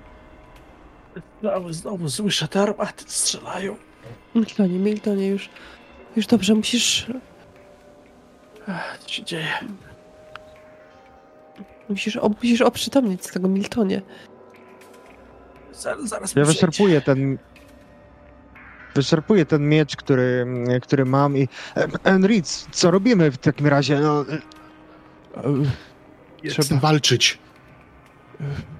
Trzeba się, trzeba się wytężyć, trzeba śnić i trzeba wyjść na, na dach. Przecież. Oni Patrzę będą chcieli iść do lokomotywy. No to prowadź, trzeba, trzeba, po, trzeba się bronić. Weźmy wszystkich, kogo. W, tego. angielskiego Rosjanina i idziemy. Dobrze. Wychodzicie na zewnątrz tego przedziału. Wszyscy? Milton także? Jak trzymając się za głową, opierając się na ścianę, ale staram się to przez... Idę. Ostatni pewnie. Henry wskazuje wam rękę, gdzie, gdzie powinniście się udać, a on rusza w stronę, w stronę przedziałów, jeszcze otwierając je i, i krzycząc do, do wszystkich, którzy są w środku, aby pomogli. Z drugiej jednak strony otwierają się drzwi i wygląda przez nie, przez nie panienka Zusza. Wsz- Wszystko w porządku? Otóż nie, zostaliśmy zaatakowani. Trzeba bronić pociągu. Co mam robić? Mogę wziąć sztylet co najwyżej. Niech go panika coś. weźmie, to już jest coś. I ja- szukam też czegoś, czy mogłabym zacząć walczyć. Jakieś parasolki albo czego, czegokolwiek, co wpadnie mi w ręce. Czegoś podłużnego. Mhm, dobrze. Y, proszę ciebie o test szczęścia, Irene. Ekstremalny sukces. Myślę, Bardzo że ostra parasolka. myślę, że to nie jest, że to nie jest parasolka, ale w miejscu na, w miejscu na bagaże przy ekstremalnym sukcesie widzisz, że nie wrzucaliście tego tam, nikt tam tego nie wrzucał, ale tam znajduje się, znajdują się przynajmniej trzy szable. Jedna z tych, którą używał Lorenz, ścinając e, ląd z, ze świecy i tych, którzy, których jeszcze używali, używali panowie. Wobec tego chciałabym zerwać z tej ściany te trzy szable. Przyjaciele, proszę. I wręczyć tutaj Miltonowi oraz, oraz Laurencowi szable. Przynajmniej mamy broń. Chodźmy. Mam nadzieję, że ktoś dołączy. Chodź, chociaż Auri. Auri dołączy do was po chwili, kiedy zaczniecie się wspinać już na, na, jeden, na jeden z wagonów. Przyjdzie zziajany. Nie, nie ma ani, ani Madame Bruchy, ani Monsieur Karakowa. Nie mogłem ich znaleźć. Zdrajcy. Albo coś mi się stało. Chodźmy. Chcą iść do lokomotywy. Trzeba bronić jej. Trzeba tutaj stanąć i, i przyjąć ich uderzenie. Zauważacie, że na pociągu zaczyna się formować prawdziwa tyraliera żołnierzy ubranych w różnorakie mundury, którzy ruszają krok po kroku, wyciągając broń. Broń, która jest e, czy to szablą, czy to bronią palną, ale nie strzelają z niej, ponieważ mają na niej bagnety i ruszają krok w krok w waszą stronę. W tym momencie jednak topiel Nodensa zaczyna falować. Głośny wstrząs i szarpnięcie, niczym echo, niczym dzwony katedralne roznosi się dookoła was. Coś jakby pomruk niezadowolenia. Szepty docierają do waszych uszu. Niewymawialne słowa tworzące plątaninę myśli, rozkazów i poleceń. Z przodu pociągu na dach wyskakują dwaj palacze lokomotywy, których widzieliście na samym początku. Odrzucają teraz swoje ceramiczne maski i ludzką postać. Nie mają twarzy. Przyjmują kształt czarnych, niezgrabnych istot, których powierzchnia ciała kolorem przypomina czarny olej, ropę. Na głowach jawią się zakrzywione do środka rogi, niczym u barana, a stwory poruszając się eksponują nietoperze skrzydła. Spod nich wyrasta długi, kolczasty ogon. Te stwory wzbijają się w powietrze, a następnie pikując, szarżują wprost w oddział żołnierzy, którzy idą w waszą stronę, przetrzebiając go, zrzucając tych kawalerzystów momentalnie z, z pociągu. Jednakże przeciwnicy ruszają w końcu biegiem, z głośnym bełkotem, szarżując wprost na was. I zapytam o waszą wartość, wartość zręczności. Ja mam 50. 75. 70. 50, to ja ostatni. Dobra. Milton jest ostatni. Kto ma najwyższą? Ja? I potem? Ja Randall 80. A Lorenz? 50. 50. A, no to my równo. Mhm. Dobra, to panowie sobie rzućcie najwyżej to. Co rzucić? Na dexterity. Zręczność. A, na tę zręczność, jasne, jasne. To Takie będzie Lorenz, no. Lorenz i Milton jednak. Tragiczne może być. Dobra.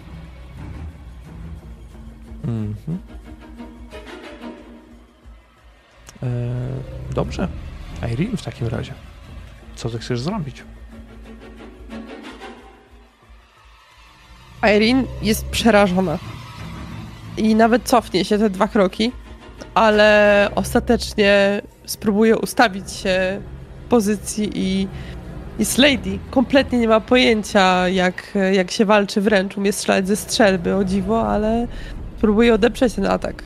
Jakby to miało być ostatnia rzecz, jaką ma zrobić. Czyli nastawiasz się jakby do, do obrony w tym momencie. Tak jest. Dobrze, ja ci dam y, kość premiową ewentualnie przy jakimś od, y, obronie. Kiedy oni dopiero kiedy oni dopiero podejdą. Dobra. Już, bo mi się trochę to gubi. Randall, ty jesteś drugi. Przyjaciele, to jakiś e, to nieśmieszny żart jest i to bardzo taki nieśmieszny. O, nerwowo, strasznie nerwowo też ustawiam się koło e, Lady Irene i, i ten miecz będę chciał jakby skierować w stronę tych przeciwników. E, jakby troszeczkę licząc na to, że po prostu w tym impecie szarży ten przeciwnik sam się po prostu nadzieje na ten miecz. Dobra, dobra, możemy, możemy to, tak, to tak zrobić, że ustawiacie się w obronie. E, Lorenz. Twoja kolej. No nie, no nie będę oryginalny, bo myślę, że na początku przeszło mi przez głowę po raz kolejny jakaś szarża dzika, ale przypominając sobie, jak to się skończyło ostatnio, też będę chciał się nastawić. Jakby patrząc się wokoło, zastana- zaczynam się zastanawiać, jak z tego wybrnąć. Przecież sami nie damy rady, ale no, będę czekał w postawie obronnej. Dobra. No i Milton.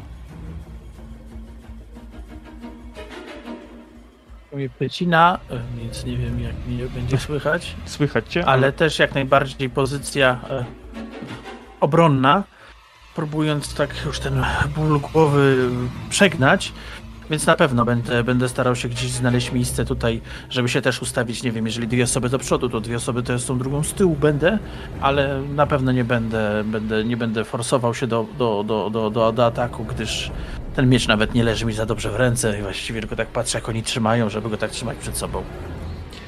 Dobrze. Oni szarżują w waszą stronę, biegnąc, ale w pewnym momencie zdajecie sobie sprawę z tego, jakbyście to nie, to nie wy byli ich przeciwnikami. Oni chcą bardziej roztrącić was na boki, a następnie przebiec przez was. Wy stajecie murem, próbując ich zatrzymać. Dobrze. Irene. Jeden z tych żołnierzy będzie próbował ciąć ciebie szablą. Ja tutaj nie rzucam mu na atak ze względu na to, że znajdujemy się w krainach snów. Jedynie ty możesz spróbować uniknąć tego ciosu. Będę to robić wobec tego. Dobrze, masz kość premiową, jeśli chcesz. Tak. Czyli rzucam jeszcze raz. Dobrze. Udaje ci się. Unikasz tego ciosu, cofając się o, o krok. Analogiczna sytuacja z Randalem, jednakże teraz żołnierz w mundurze cesarstwa niemieckiego unosi karabin z bagnetem i będzie próbował wbić go w twoją klatkę piersiową. Również próbuję tego uniknąć, jakby robić, robić, zrobić jakiś zwód i, i tak, żeby mm, on po prostu przeleciał za mnie. Też masz klatkę, pier... y, klatkę kostkę pre... premiową, jeżeli byś tą klatkę premiową. Nie ten rzut. Nie ten rzut. Dobra. Tak, tak, tak, nie ten rzut. Ale Dobrze. do... Zaraz, no, już uciekł. Nie wiem, czy chcesz to wziąć Nie, ten nie, nie, wynik, nie. czy... Rzucaj na, rzucaj na umiejętność.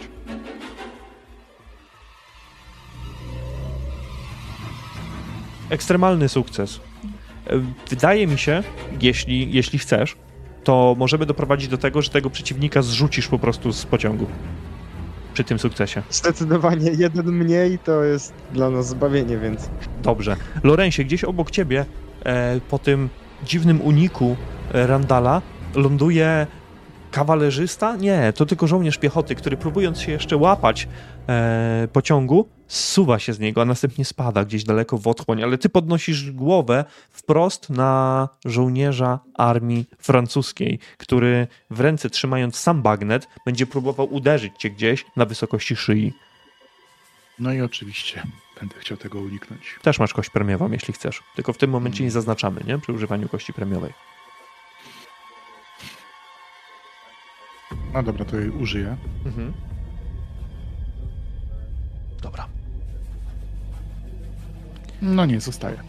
Tak, tak, tak, tak, tak, tak. tak. Mamy 30, 35. Czujesz jak ostrze, niczym długi szpikulec, wbija się gdzieś tutaj w twoje, w twoją szyję. Zimne, lodowato zimne, przecina twoją skórę i ciało gruchocze, chrzęści w twoich kręgach szyjnych. Chciałbym, żebyś odpisał sobie jeden punkt obrażeń. Ale także chcę, żebyś przetestował swoją poczytalność.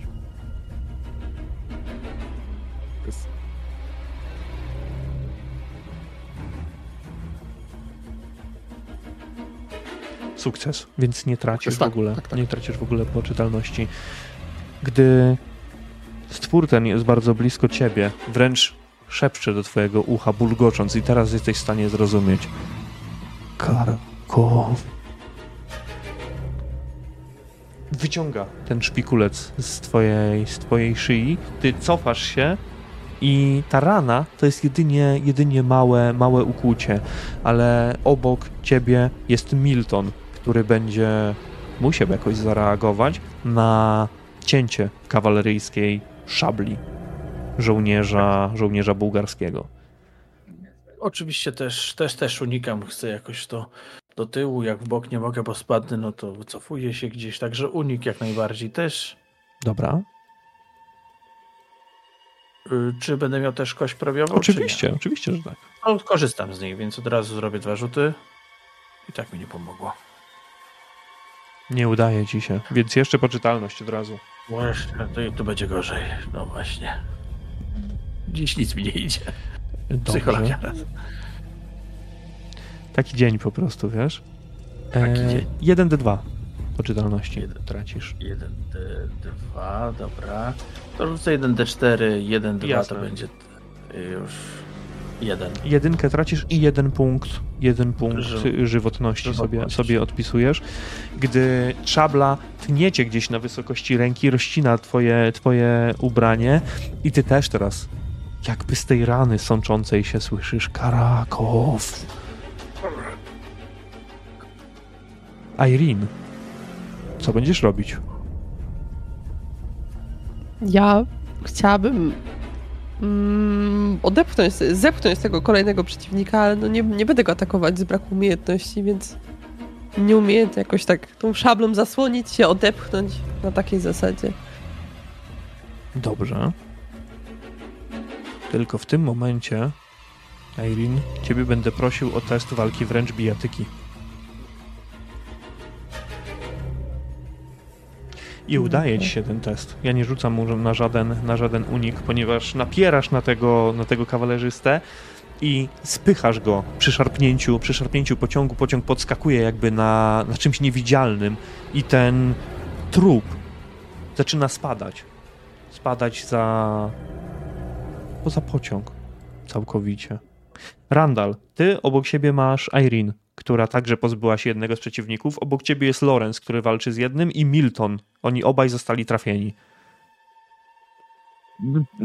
I widząc, że, że mm, Lorenz dostał, e, a czy nie wiem, czy to widzę, no Widzisz, może teraz widzisz. jak się odwracam, to po prostu tak, no to widząc, że, że ten e, bagnet, czy, czy cokolwiek ten mm, upiór miał, e, dosięgnął jego, jego ciała, no będę chciał jakby pomóc mu i, i tak też identycznie jak Lady Erin, nie potrafiąc się e, zbytnio posługiwać to, tym typem broni, no ale jednak będę próbował go mm, uderzyć.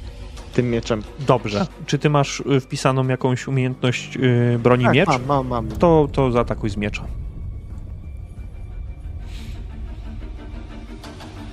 Nie.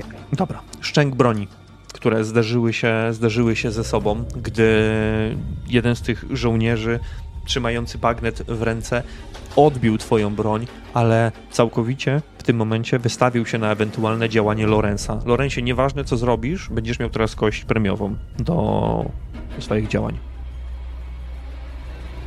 E, Będę chciał zaatakować tego wystawionego Dobrze. żołnierza, krzycząc, krzycząc przy, przy okazji, trzymając się też może tą ręką, tutaj, że oni chcą Karakowa.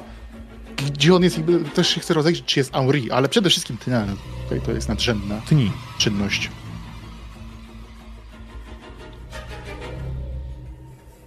Nie.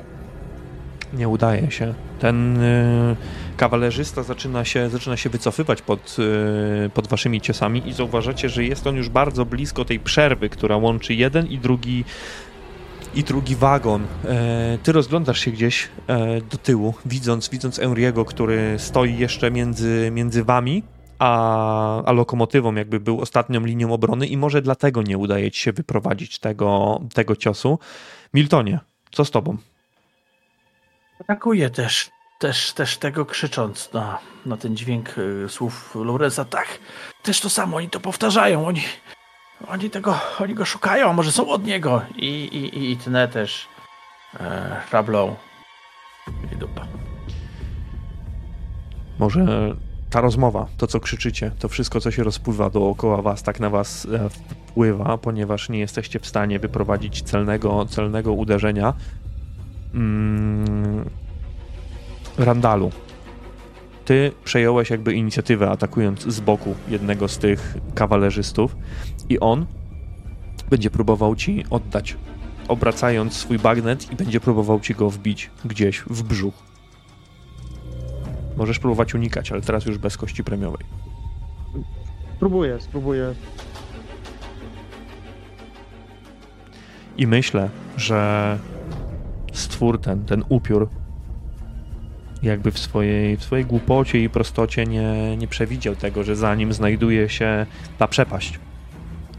I stawiając jeszcze krok do tyłu, aby zaprzeć się i wyprowadzić silniejsze uderzenie, nie natrafił na nic stałego i runął, zwalił się po prostu między, najpierw między wasze wagony, a następnie zniknął gdzieś w czeluści. Jednakże ten kawalerzysta, ten z szablą, bułgarski, który stoi naprzeciwko Miltona, nadal jest chętny do walki i będzie próbował wyprowadzić cios w ciebie, Miltonie. Jasne. Unik. Także unikam, unik w tym, w tym, w tym przypadku. Tak, już. sam. Dobrze. I to jest pech. To jest pech w tym wypadku. Więc na pewno to są dwa punkty poczytalności.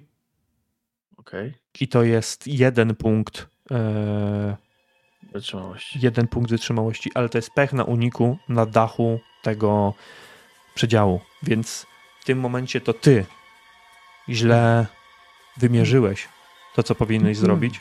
Zachwiałeś się i poczułeś, jak lecisz, jak tracisz grunt pod nogami, zaczynając spadać. I tylko jedną ręką złapałeś się jakiejś liny przytrzymującej cały, cały pawilon, zwisając teraz na boku, ale wiesz, że ta ręka długo nie wytrzyma, bo to jest ta ręka, którą naciął ci ten kawalerzysta. Irene. Randall i Lorenz walczyli z y, jednym przeciwnikiem. On spadł, ale teraz Milton został zrzucony praktycznie przez jednego z kawalerzystów i zwisa.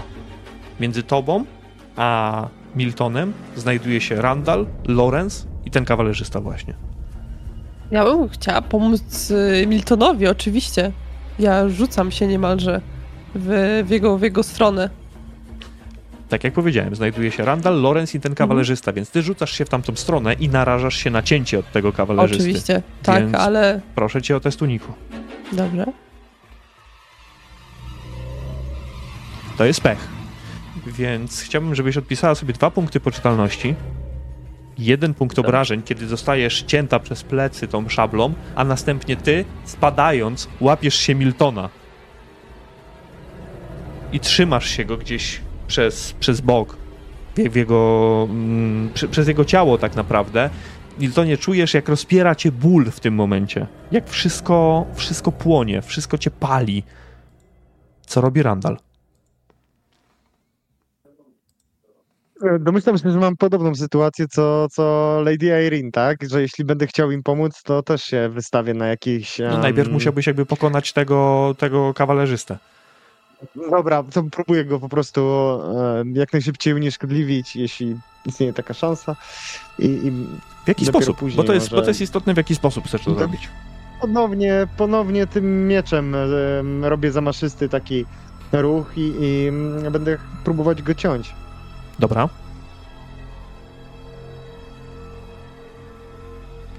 I to jest pech.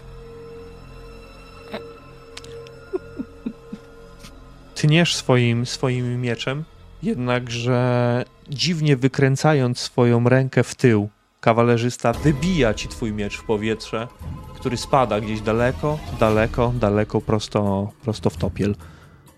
Niknąc. Ale jest jeszcze Lorenz, który znajduje się tak naprawdę teraz przed tym kawalerzystą. Jesteś ty, Lorenz, kawalerzysta. Obok ciebie masz Randala, który właśnie stracił broń, a za tym kawalerzystą jakby zwisa Milton i zwisa Lady Irene, trzymając się go. Tutaj trzeba jakby liczyć liczyć em, kto ma gorzej. Więc ja tutaj jeżeli, powiedz, jeżeli mogę tak zrobić, ja bym chciał jakoś wda- wyrzucić tą szablę Randalowi i rzucić się im na pomoc, no bo oni tam wiszą nad tą topielą i jest, mają są na, na granicy śmierci, tak, tak przynajmniej myślę. Więc tutaj podejmuję takie, taką decyzję. Kolejny raz ci mówię, że to tak samo jak w przypadku Lady Irene, narażasz się na cios st- ze strony tego kawalerzysty. No trudno, no. Dobrze. To w takim razie przetestujmy sobie twój unik. Tylko proszę nie wyrzuć pecha. 75. Poczytalność? Mogę to przerzucić? Możesz. Znaczy ja ci pozwolę, jesteśmy w krainach snów jakby. Jeżeli byś chciał sforsować. Ale jeżeli sforsujesz i ci się nie uda, to spadniesz do topieli. No to nie. No to nie. Więc poczytalność. Ile? Yy, test Rzucam? poczytalności. Nic. I jeden punkt, jeden punkt obrażeń. Kiedy czujesz, że dostałeś cięcie gdzieś po plecach, ale mimo wszystko dopadłeś do, do Miltona i złapałeś go. Złapałeś go za drugą rękę, także teraz Milton ma, ma lepsze, lepsze podparcie tak naprawdę. Kiedy ty, Randalu, otrzymałeś szablę od Lorenza, przeciwnik ten odstąpił jakby od niego i od twoich towarzyszy, wciąż mówiąc tylko Karakow. A następnie będzie próbował jeszcze raz ciebie ciąć szablą, próbując przejść w stronę w stronę Enriego. Więc możesz próbować uniknąć.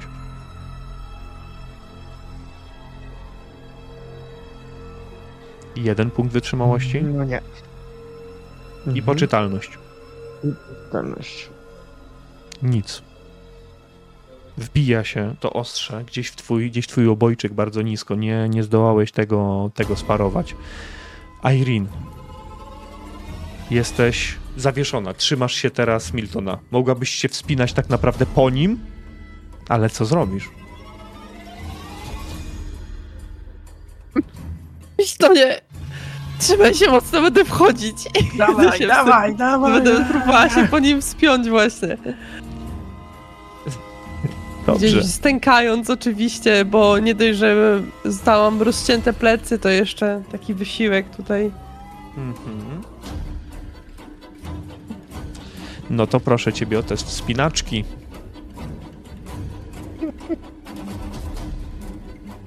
Spinaczka. Eee, już, muszę ją tylko znaleźć. Poczekaj. W lewej kolumnie. Prawo, skakanie. Spinaczka jest. Próbowałaś się podciągnąć na, na Miltonie, ale jednak nie jesteś, nie jesteś w stanie i powoli czujesz, że zaczynasz się zsuwać z niego. Może jakiś guzik gdzieś się odpiął z koszuli. Coś, coś strzeliło, poleciało, poleciało na bok. Randalu.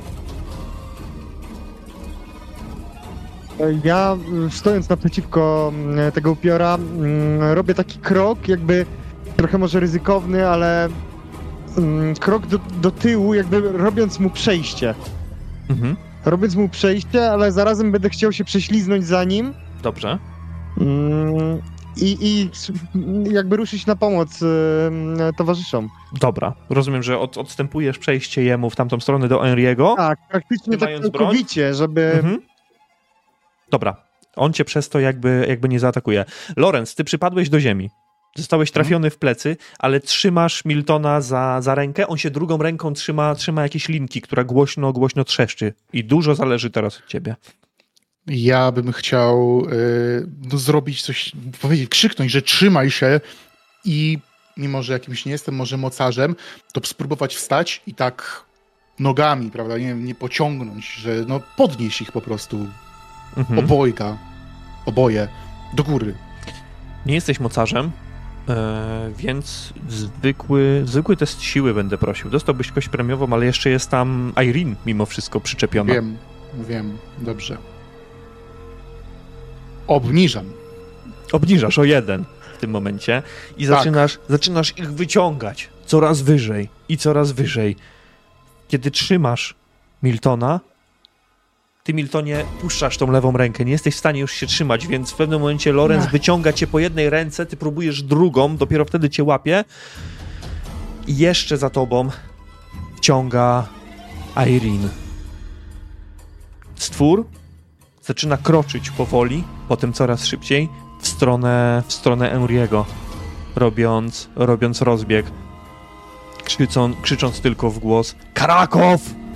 Ale ci z kawalerzystów, którzy nie wtrapali się na pociąg i biegli y, konno, przepraszam, wciąż, wciąż jechali obok wagonów, zdają się zostawać coraz bardziej w tyle, jakby nie nadążając za stworami napędzającymi ekspres.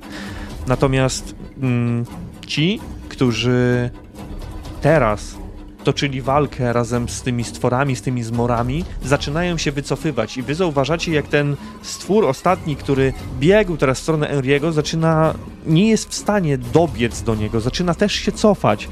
Przyjmuje coś w rodzaju postawy obronnej, zasłaniając się, a następnie odwracając się gdzieś w bok, wyskakuje, ale nie wyskakuje topiel, tylko wyskakuje na galopujące obok pociągu rumaki, które zaczynają odbiegać. Może nie odbiegać, biegają na boki, ale zostają coraz bardziej w tyle. Jednak nie znikają całkowicie. Wy zostaliście wciągnięci, Milton, Irene. Wszyscy jesteście poranieni. Chciałbym, żebyście przetestowali swoje śnienie.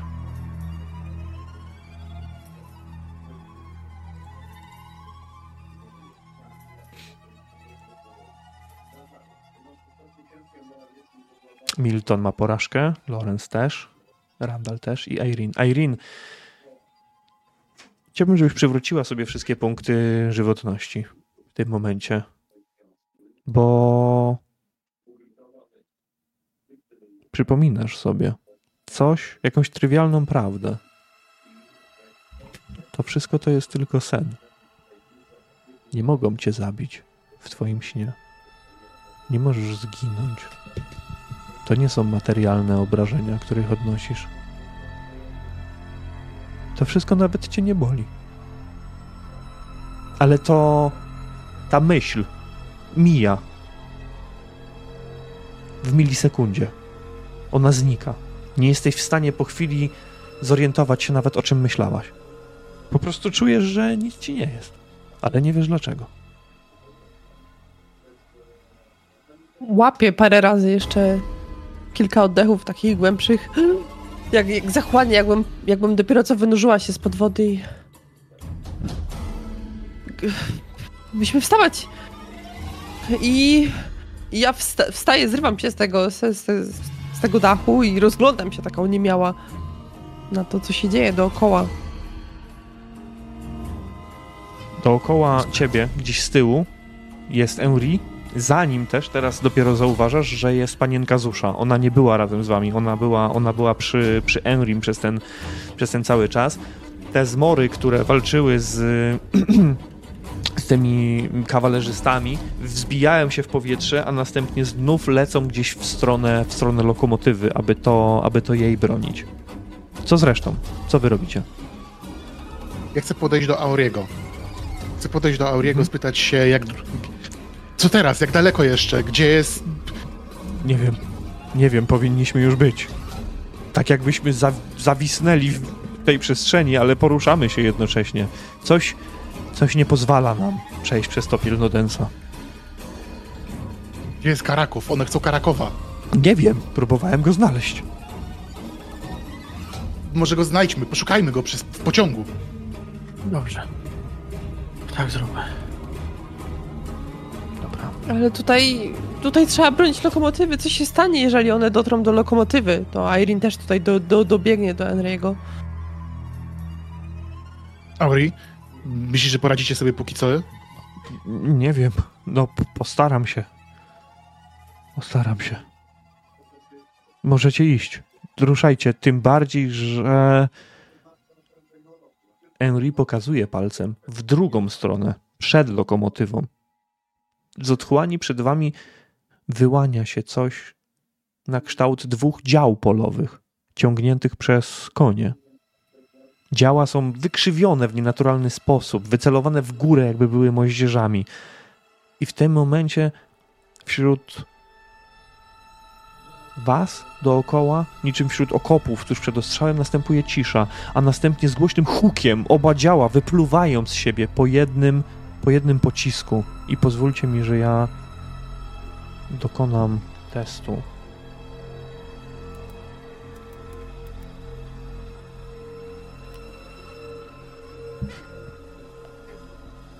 Dobra. Bardzo ładny rzut.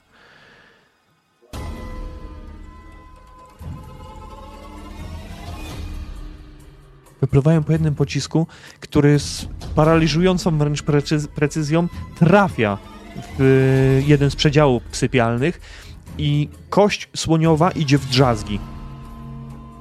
Rozpada się, rozpada się praktycznie. W pewnym momencie jedno z połączeń e, pomiędzy, pomiędzy wagonami też zaczyna się chybotać. Widzicie, że- że te, że te stwory zaczynają iść jakby, jakby nierównomiernie, ale trzymają się teraz mm, e, bardzo nie niestabilnie, o tak, tego słowa mi brakowało, bardzo niestabilnie e, siebie. Henry łapie się za klatkę piersiową. Ała! Idźcie, bo nie wiem, czy jestem w stanie długo tak wytrzymać. Każde Dragnie. trafienie w pociąg osłabia też mnie. Ja ruszam biegiem. Ruszam Dobrze. biegiem, żeby przeszukać tak, Karakowa. Zdecydowanie. Dobra. Dokładnie. Czy macie jakiś pomysł, gdzie chcielibyście go, go poszukać, czy zdamy się na jakiś test łód szczęścia? Czy ja tylko chciałem zadeklarować, że nie wiem jak reszta, to tak zrobi Lawrence. E, No, szukanie w pociągu nie jest trudne, można przebiegać przez po prostu te, wago- te wagony, ale tutaj nie, nawet jeżeli to będzie trzeba pójść do kotów, to też pójdę do kotów. Dobrze. Rozdzielmy się. Tak, roz... Jest jadalny, mamy tak, gdzie te, no, Ja pójdę do przedziały. przedziału. Mhm. Mm, rozbiegamy się. Myślę, że każdy po prostu w s- inną stronę tak by... Dobrze, ja bym chciał, ja bym chciał żebyście zadeklarowali konkretnie, kto do jakiego, jakiego wagonu biegnie. O tak, Ja do jad- jadalni. jadalnia. Ja, mo- ja mogę pójść do kotów, jak już powiedziałem, Koty. jeżeli... Mhm. Ja do wagonu dla pań wobec tego. Dobrze. Randall? Tak jak powiedziałem, jego przedział. Do jego. A, do jego przedziału, dobrze, przepraszam Nie- najmocniej. Tak, tak, tak. Zbiegacie więc na dół. Zbiegacie, schodzicie po, po tej drabince, a następnie ruszacie w tylną część, tylną część pociągu, prze, przebiegając przez kolejne i kolejne wagony, które są upustoszałe.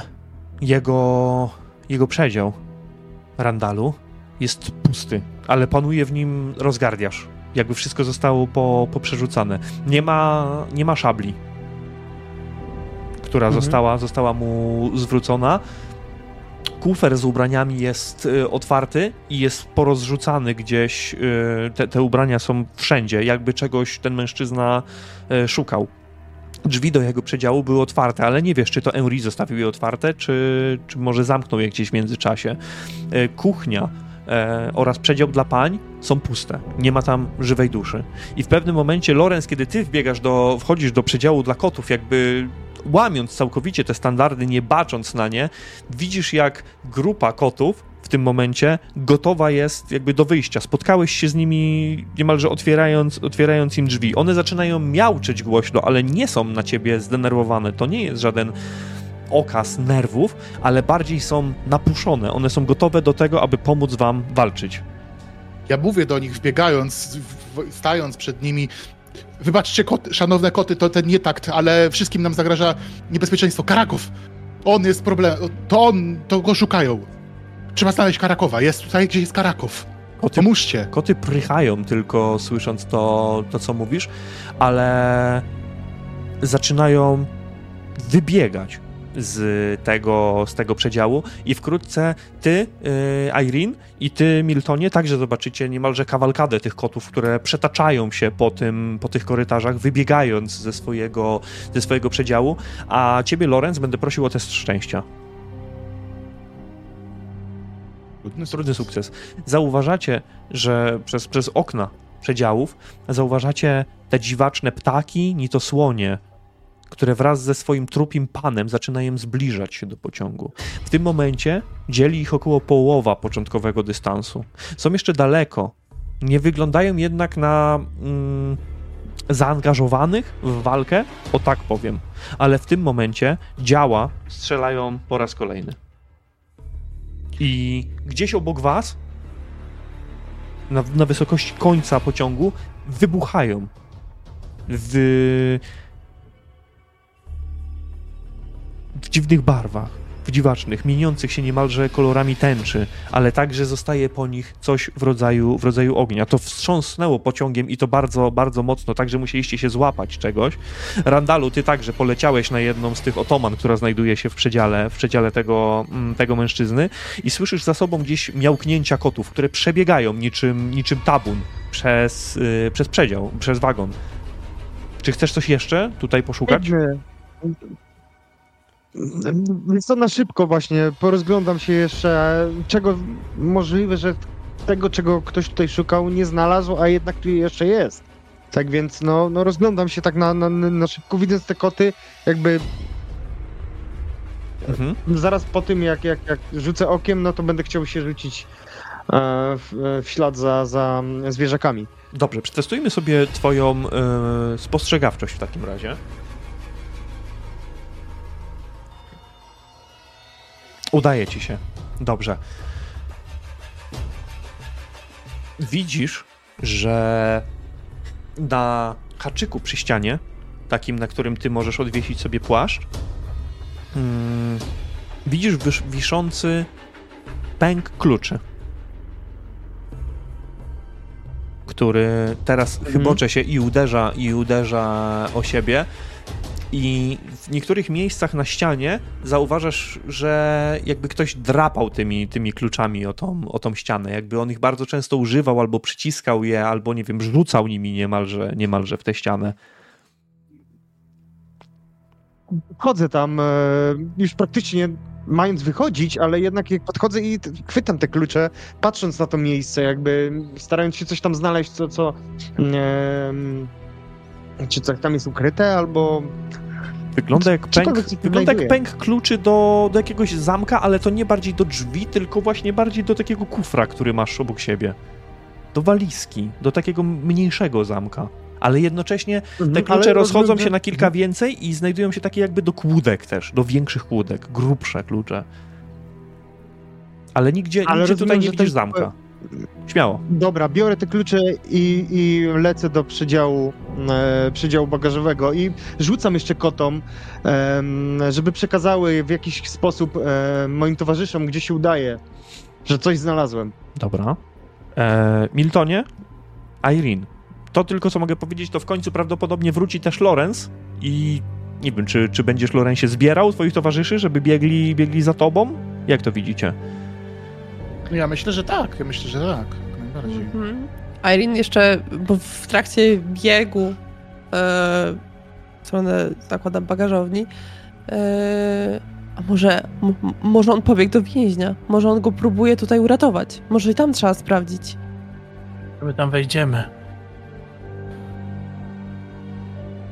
Koty, co, co, co one robią? Szukają też? Koty szukają, pomagają nam chyba. Trzeba tr- razem z nimi. Trzeba ich słuchać chyba. Przez Może faktycznie więzień. Albo bagażownia, nie wiem. głośne miałknięcia, które roznoszą się tutaj po, po tym przedziale, jakby symbolizują, świadczą to, głośne, są przeciągnięte, jakby koty chciały, żebyście za nimi szli w tym momencie. I tak Irene robi i reszta. Robimy, tak. Mhm. Przez okna pociągu biegnąc pośród tych przedziałów zauważacie, że pociąg zwalnia, bo jest pozbawiony, pozbawiony obsługi, pozbawiony palaczy. Jednak na wysokości waszych głów dostrzegacie, że udaje się wyprzedzić konie, które ciągną działa, a następnie zwalniając coraz bardziej pociąg dryfuje jeszcze przed siebie dalej w otchłań, zostawiając te, te, te działa za sobą. Kawalerzyści natomiast skręcają dość gwałtownie, uchodząc gdzieś, gdzieś w bok. W tym momencie ty, Randalu, wbiegasz do pomieszczenia, do wagonu bagażowego. Pośród różnych bagaży, które tutaj się znajdują, ale teraz już bardziej opustoszałych półek bagażowych, bo większość, ba, m, większość podróżnych jednak wysiadła, na ziemi siedzi mężczyzna. Mężczyzna, który siedzi przy. Mm, przy kufrze. Szarpiąc za dwie, dwie kłódki, za dwa zamki. Niczym jakiejś agonii. To jest Karakow. Widzisz, że jego włosy są zmierzwione, rozczochrane na boki. Otwórz się, no! Otwórz! Kraków, ty, ty podły tchórzu! Przez ciebie cały pociąg jest atakowany.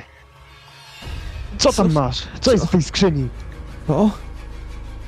Nie, nie. Muszę to wyrzucić. Muszę to. Muszę to wyrzucić.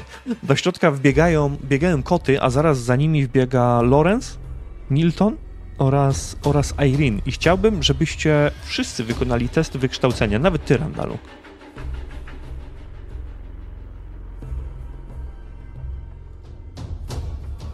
Dobra. Lorenz ma porażkę i mamy resztę, resztę mamy Nawet sukcesów. ty. E, Nie wiem, nie wiem skąd Irene może to wiedzieć, ale w powietrzu od tego kufra niesie się smród. Niesie się charakterystyczny smród, który drażni mocno w nozdrza. I ty już może gdzieś to wcześniej czułaś, Irene, ale ten, kto był na wojnie, doskonale pamięta smród gazu musztardowego. A Karakow, szarpiąc za ten, za ten kufer, próbuje go otworzyć. Nie wiem. Nie wiem. Przyczyniłem się do śmierci tak wielu młodych ludzi. Potrzebuję wybaczenia. Mogę o nie poprosić. Muszę wyrzucić moje sumienie do topieli Nodensa. To jedyny sposób, by ocalić samego siebie. To, to za smród z tej skrzyni, czujecie? Czujecie? I To gaz. Ja bym chciał podejść do, do niego, tak go właśnie może dlatego, że nie, nie miałem porażkę, nie, nie zwracam na to uwagi, złapać go i powiedzieć głupcze, sprowadzasz na nas wszystkich, będziesz miał jeszcze na nas sumieniu jeszcze więcej. Musisz odpowiedzieć za to, co zrobiłeś. Wtedy tylko us- ukoisz swoje sumienie, Ja? a nie sztuczkami. Ale co mam zrobić? Oddaj się tym istotom. One przed ciebie tu przyszły. Przynajmniej stań przed ich obliczem. Jak błagaj o wybaczenie, może to uratuje cię głupcze. I nas Z godnością. wszystkich. Nas. i nas wszystkich, dokładnie, tak. I z godnością to zrób. Roz... Jeżeli będzie, będziesz musiał oddać życie, zrób to z godnością, a nie w ten sposób.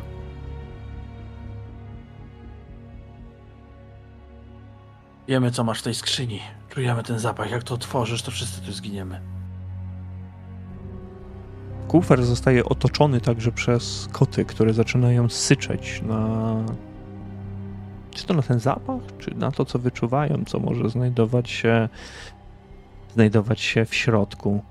Oprócz tego, co zaraz nadejdzie, chciałbym, żebyście przetestowali jeszcze swoje nasłuchiwanie.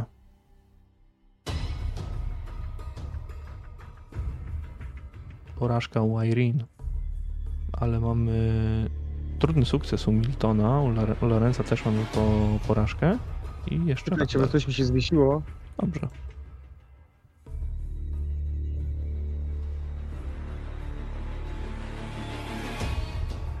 Dobra, jest. To, to,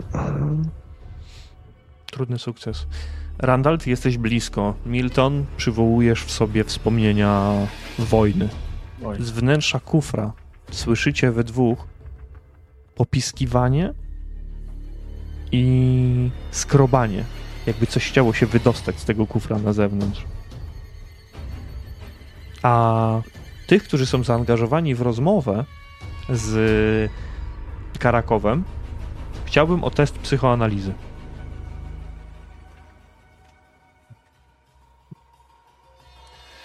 Blisko, Irene. Dziewięć. Mm. Ech, no dobrze, to ja obniżę o 8 w takim Dobra. razie. Dobrze. Ja. Ja. Ja się boję. Boję się przyszłości i przyszłości. Jestem w tym zawieszeniu, ale nie wiem, czy, czy robię dobrze, czy źle. Jeśli nie ja. Jeśli nie ja będę handlował bronią, zrobi to ktoś inny. Ja mogę to kontrolować, tylko. Tylko ja. Nie mogę mi się tylko mogę. wydaje. odejść. Nie jesteś, nie jesteś jedyny. A ciężar twoich decyzji. Zobacz, nie potrafisz go już udźwignąć. Nie jesteś niezastąpiony. Takich jak ty może być wiele, ale i ty nic nie kontrolujesz, i oni nic nie będą kontrolować. Chaos. Do tego doprowadzacie. Ja popełniłem wiele zła. Sprzedawałem broń jednym i drugim. Tacy jak my napędzają wojnę. Karmią ją. Zabijałem ludzi rękami innych ludzi. Mam krew na swoich rękach. Muszę wrzucić ten ten kufer do topieli. Ale nie jestem w stanie go nieść. Pomóżcie mi, proszę. Czekaj, czekaj. Słyszycie? Milton w ogóle jakby nie zwraca uwagi, co on mówi. Tam coś drapie w środku? Posłuchajcie. Tak, wszystko słyszę. Miltonie. Co to tam jest? To... Czy masz tam zwierzę jakieś? Karaków, nie jesteśmy jeszcze w topieli. Jesteśmy ścigani. Przez siebie. Jeżeli tam coś jest, to trzeba uwolnić. Nie, Nie, ale to śmierdzi. gaz. Pod żadnym Gaza. pozorem. A coś, to jest jakieś stworzenie uwięzione tam. No właśnie. To są te stworzenie, to- stworzenie. To jego sumienie. Ja patrzę na niego. Czy ten kufer ma jakąś rączkę? Taką, żeby go złapać? Ma. Więc będę chciał stanąć z jednej strony, złapać za nią, ale nie podnosić tego kufru, kufra jeszcze. Dawaj, no chodź! Mówię do Karakowa, pomóż mi. Dobrze. On podnosi się na nogi i zaprze się z drugiej strony, próbując tobie pomóc, ale wymagam tutaj trudnego testu siły z kością premiową. Dobra.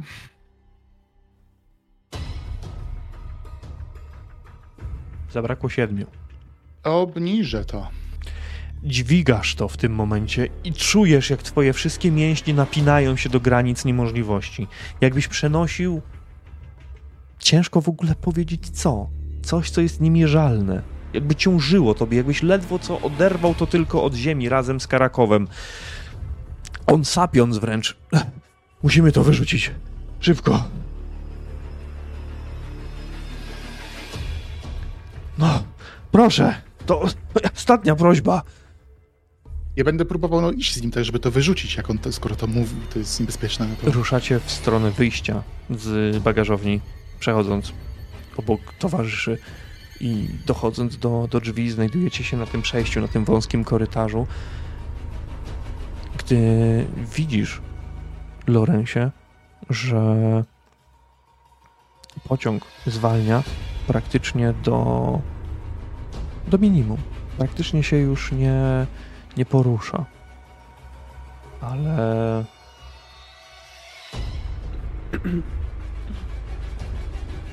pojawia się coś jeszcze.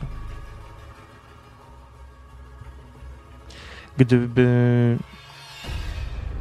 otchłań, w której się znajdujecie, przybrała postać ciemnej, takiej oleistej cieczy, mógłbyś powiedzieć, że to właśnie z tej cieczy wynurza się na twoich oczach czarna konstrukcja, pełna wieżyczek i wizjerów.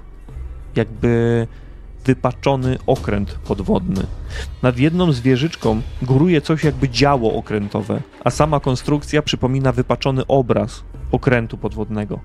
Kieruje on swoje mm, działo w stronę pociągu, a następnie będzie chciał wypalić. Ale od ciebie teraz zależy, co zrobisz stojąc na krawędzi razem z Karakowem.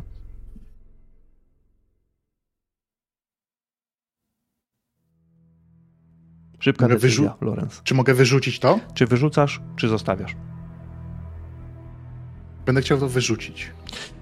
Więc mocnym szarpnięciem jakby wyrzucasz przed siebie tę skrzynię.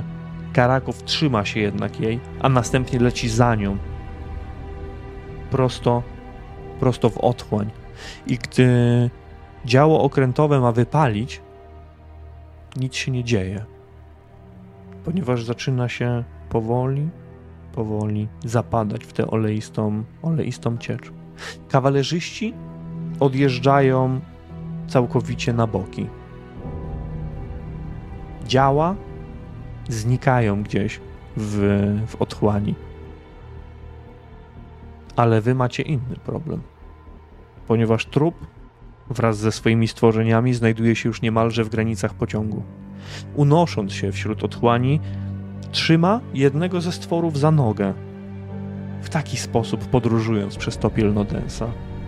Dookoła niego wiruje szóstka makabrycznych, monumentalnych istot. Na dach jednak zaczęły wspinać się, zaczęła się wspinać dosłowna armia kotów. Znajduje się tam także Zusza.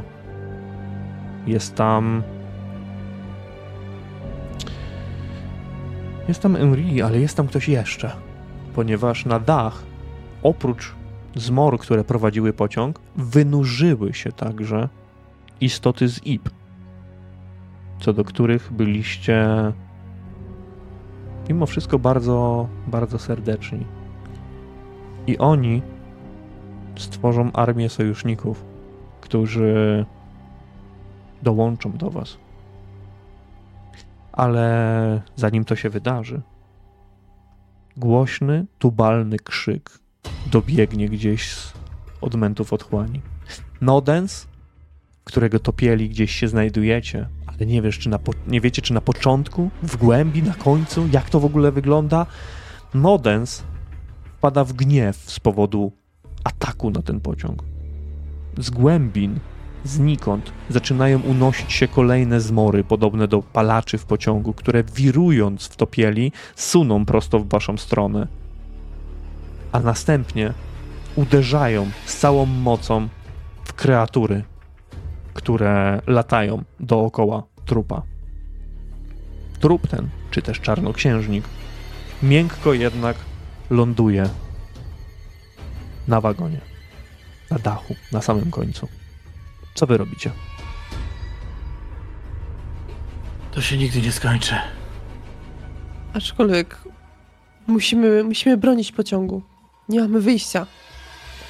I jeżeli ta szabla gdzieś tam dalej leży na tym dachu, no to Irene będzie chciała ją podnieść i kolejny raz stanąć w takiej pozycji obronnej, chcąc odeprzeć ten atak. Mhm.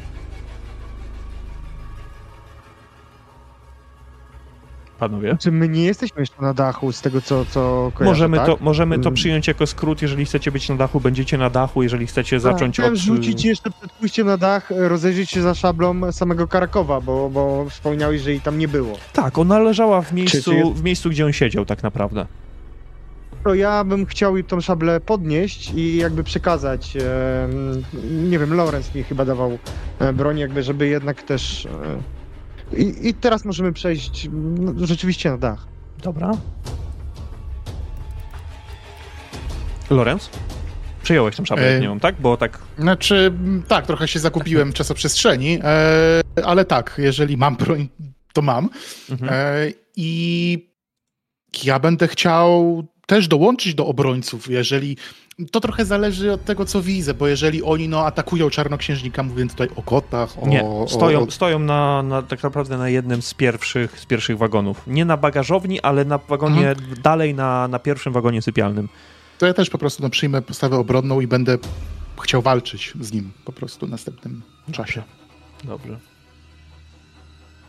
Milton, jak rozumiem, Myślę, też? że po- postąpi Tak, tak, podobnie. tak, tak, jak, Mhm. jak najbardziej. Dobrze. Nie wiem, ewentualnie jak przechodzę jakąś pałkę, kawał drewna, nogę od stołu, cokolwiek, żeby mieć ze sobą. E, ale nie szable. A jeżeli nie znajdę, no to i tak stanę po prostu. Z dziwną gracją ten chodzący trup o szkarłatnych oczach wylądował na końcu jednego z e, wagonów. Jego stwory rozdzieliły się i jedne poczęły walczyć z ze zmorami, ale pozostałe zaczęły uderzać coraz mocniej w pociąg, jakby chcąc go zatrzymać, chcąc go spowolnić jeszcze bardziej. W tym momencie do pomocy wyruszyli wasi sojusznicy.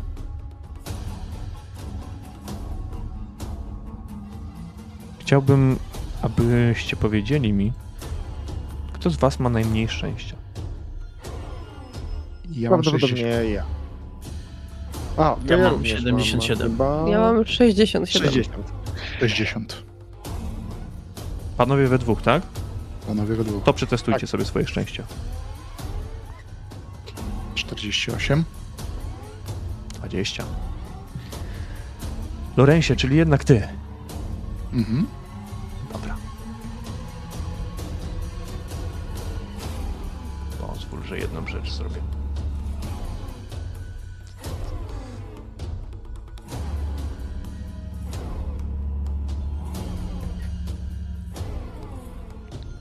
Czarnoksiężnik kroczy po, po wagonie. I ciężko jest w ogóle nie patrzeć, nie próbować. Choćby na sekundę wasz wzrok spotyka się i świat zaczyna jeszcze bardziej wirować. Jakby kręciło ci się w głowie nieustannie. Chciałbym, żebyś wykonał test mocy. Ekstremalny sukces. A ja mam trudny sukces, więc to jest, e, to jest mniejsza, e, mniejsza skala tego sukcesu w, stosunku do tego, co ty zrobiłeś. I w pewnym momencie jego oczy błyszczą czerwienią. Słyszałeś w swojej głowie kilka szeptów, jakby artefakt. Musisz go odebrać kobiecie. Zabij ją. Zamorduj. Nie ma to znaczenia. Ale te myśli bardzo szybko wyparowały, odeszły gdzieś w, w niepamięć. Czarnoksiężnik rusza, krocząc przed, przed siebie w waszą stronę. Czy czekacie tutaj na niego? Czy będziecie próbowali coś zrobić? Czy macie jakiś inny pomysł? Po prostu tak teraz rzucam w waszą stronę. Irene stoi razem z kotami, z istotami z IP, ze wszystkimi, którzy przyszli bronić pociągu. Dobra. Ciszę odbieram jako brak pomysłu. Tak, tak. Znaczy, ja jeszcze się rozglądam, Mhm. Za. E, za. Właśnie. Co tutaj stoi? Czy jest. E, jak się nazywała ta, ta kobieta od. Madame Brucha. Madame No Brucha? właśnie, Brucha. czy ona tutaj Brucha. jest? Madame Brucha jest? Miltonie, jakby na życzenie, starsza pani wdrapuje się na przedział, pojawiając się gdzieś za twoimi plecami, a następnie lekko swoją ręką przestawia cię, przechodząc na wasze czoło, na wasz przód. Wyciągając do góry walizkę, którą trzymała cały czas przy sobie, rzuca tylko: Zostaw ich w spokoju. Do tego pragniesz, prawda? I trzyma tą walizkę bardzo wysoko, czekając na to, aż czarnoksiężnik podejdzie na wyciągnięcie ręki, a następnie, gdy chwyci walizkę w obie ręce, odbierając ją, jesteście obok niego niemalże. Czujecie smród bijący od jego ciała. Widzicie rozkład spalonej skóry i znacie jego historię. Wiecie dokładnie, jak ten człowiek zginął.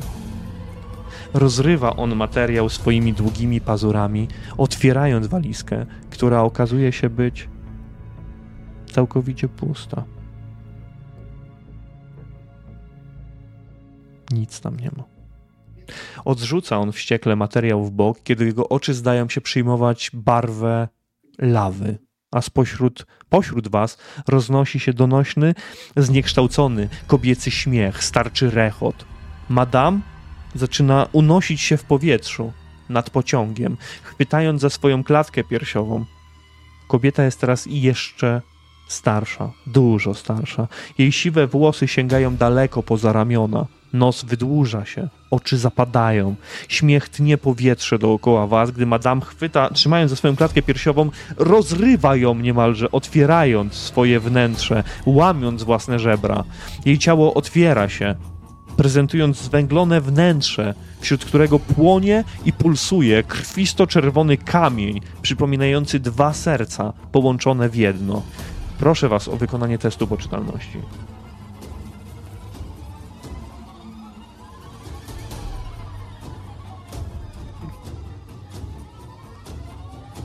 Już sobie sprawdzam, jak to wygląda. Lorenz ma porażkę, Randall ma porażkę, Irene ma porażkę i Milton ma porażkę. Odmiany. Moi drodzy, to jest yy, 1d4. U Lorenza 1 utrata, u Miltona 2, u Irene 3 i u Randala także, także 3. Czarnoksiężnik cofa się, krzyczy, zakrywając swoje oczy, gdy płomienie wychodzą z serca i buchają prosto w jego stronę, zakrywając go całkowicie. Zwęglone ciało zaczyna płonąć wtórnie, a z jego sylwetki zaczyna unosić się dym. Madame Brucha chwyta za kamień i ciska go z całej siły w stronę trupa, który wyciąga po niego rękę, odbija go tylko przed siebie i upada na kolana. Kamień, jarząc się jeszcze, upada pod twoje nogi, Irene. Ja chcę go skopać, kopnąć go, że- żeby spadł do topieli Nodensa. gdy kopiesz w ten kamień, czarnoksiężnik rzuca się jeszcze z całą siłą w twoją, w twoją stronę. Próbujesz go, go kopnąć, ale w tym momencie gdzieś obok ciebie ta rozpostarta klatka piersiowa i Madame Brucha rzuca się w stronę tego, tego kamienia, a następnie za nią rzuca się, rzuca się czarnoksiężnik. W pewnym momencie Madame Brucha przechwytuje jeszcze ten, ten kamień, a następnie ostatnią siłą, resztką tych sił, trzymana przez czarnoksiężnika, wyrzuca go w powietrze w waszą stronę. Jakby kompletnie nie chciała, żeby tenże kamień w tym momencie wypadł właśnie tam. On wiruje w powietrzu, gdzieś między wami tak naprawdę. No to A nie będzie próbowała go złapać w takim razie. Myślę, że też, że ja też będę próbował ją złap- go, go złapać. Dobrze. Ja też.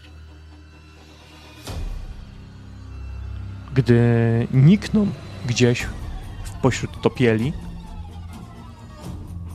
słyszycie tylko głos. Ale to bardzo, bardzo spokojny głos starszej kobiety. I słowa, które już znacie. Że śmierć jest silniejsza niż życie, a nienawiść jest silniejsza niż miłość. Bestie prowadzące pociąg zdają się zatrzymywać, lądując powoli w ciemności na twardej, obsydianowej ziemi. Głośny wstrząs rozchodzi się dookoła. Razem z nim głośny krzyk, niczym w tle. Głos wystrzałów. Świat zaczyna powoli, delikatnie wirować, mieniąc się wieloma barwami. Kosmos kręci się dookoła was. Gwiazdy rosną i wybuchają fontannami złota, karminu, fioletu. Budzicie się, spoceni, w swoich pościelach, w hotelu w Lozannie, słysząc w uszach cichnące śmierć jest silniejsza niż życie, a nienawiść jest silniejsza niż miłość. Irene, w twojej ręce czujesz, że coś ściskasz. Jest to czerwony kamień, który nie jarzy się żadnym światłem. Ale ty czujesz nienawiść, niepohamowaną żądzę szerzenia nienawiści i zadawania bólu. Budzisz się z mocnym bólem lewej ręki, jak przy, przy skurczu, i wypuszczasz ten kamień, i momentalnie ta chęć nienawiści odchodzi. Odchodzi gdzieś w niepamięć. Tuż przy ramię łóżka, na pościeli, stoi, mrugając do ciebie i mrucząc. Mały czarny kot, który liżąc swoją łapę, zaczyna teraz przecierać swoją głowę, wygniatając miejsce w nogach. W pokoju słyszycie odgłosy sprzątania. Przepraszam bardzo, obsługa hotelowa, pan Hiroto kazał mi przyjść, pora na kolację. E... Przepraszam, droga pani. Otwierają się drzwi do twojego pokoju, Irene. Tak. Tak. Czego tutaj? E, przepraszam, czy nie widziała pani mojego małego czarnego kotka? Zawsze mi towarzyszy. A! Blackjack! Tutaj jesteś! I w tym momencie sobie zakończymy, moi drodzy. Mhm. Dziękuję wam bardzo za ekspres do krain snów. Dzięki. Dzięki. Dzięki.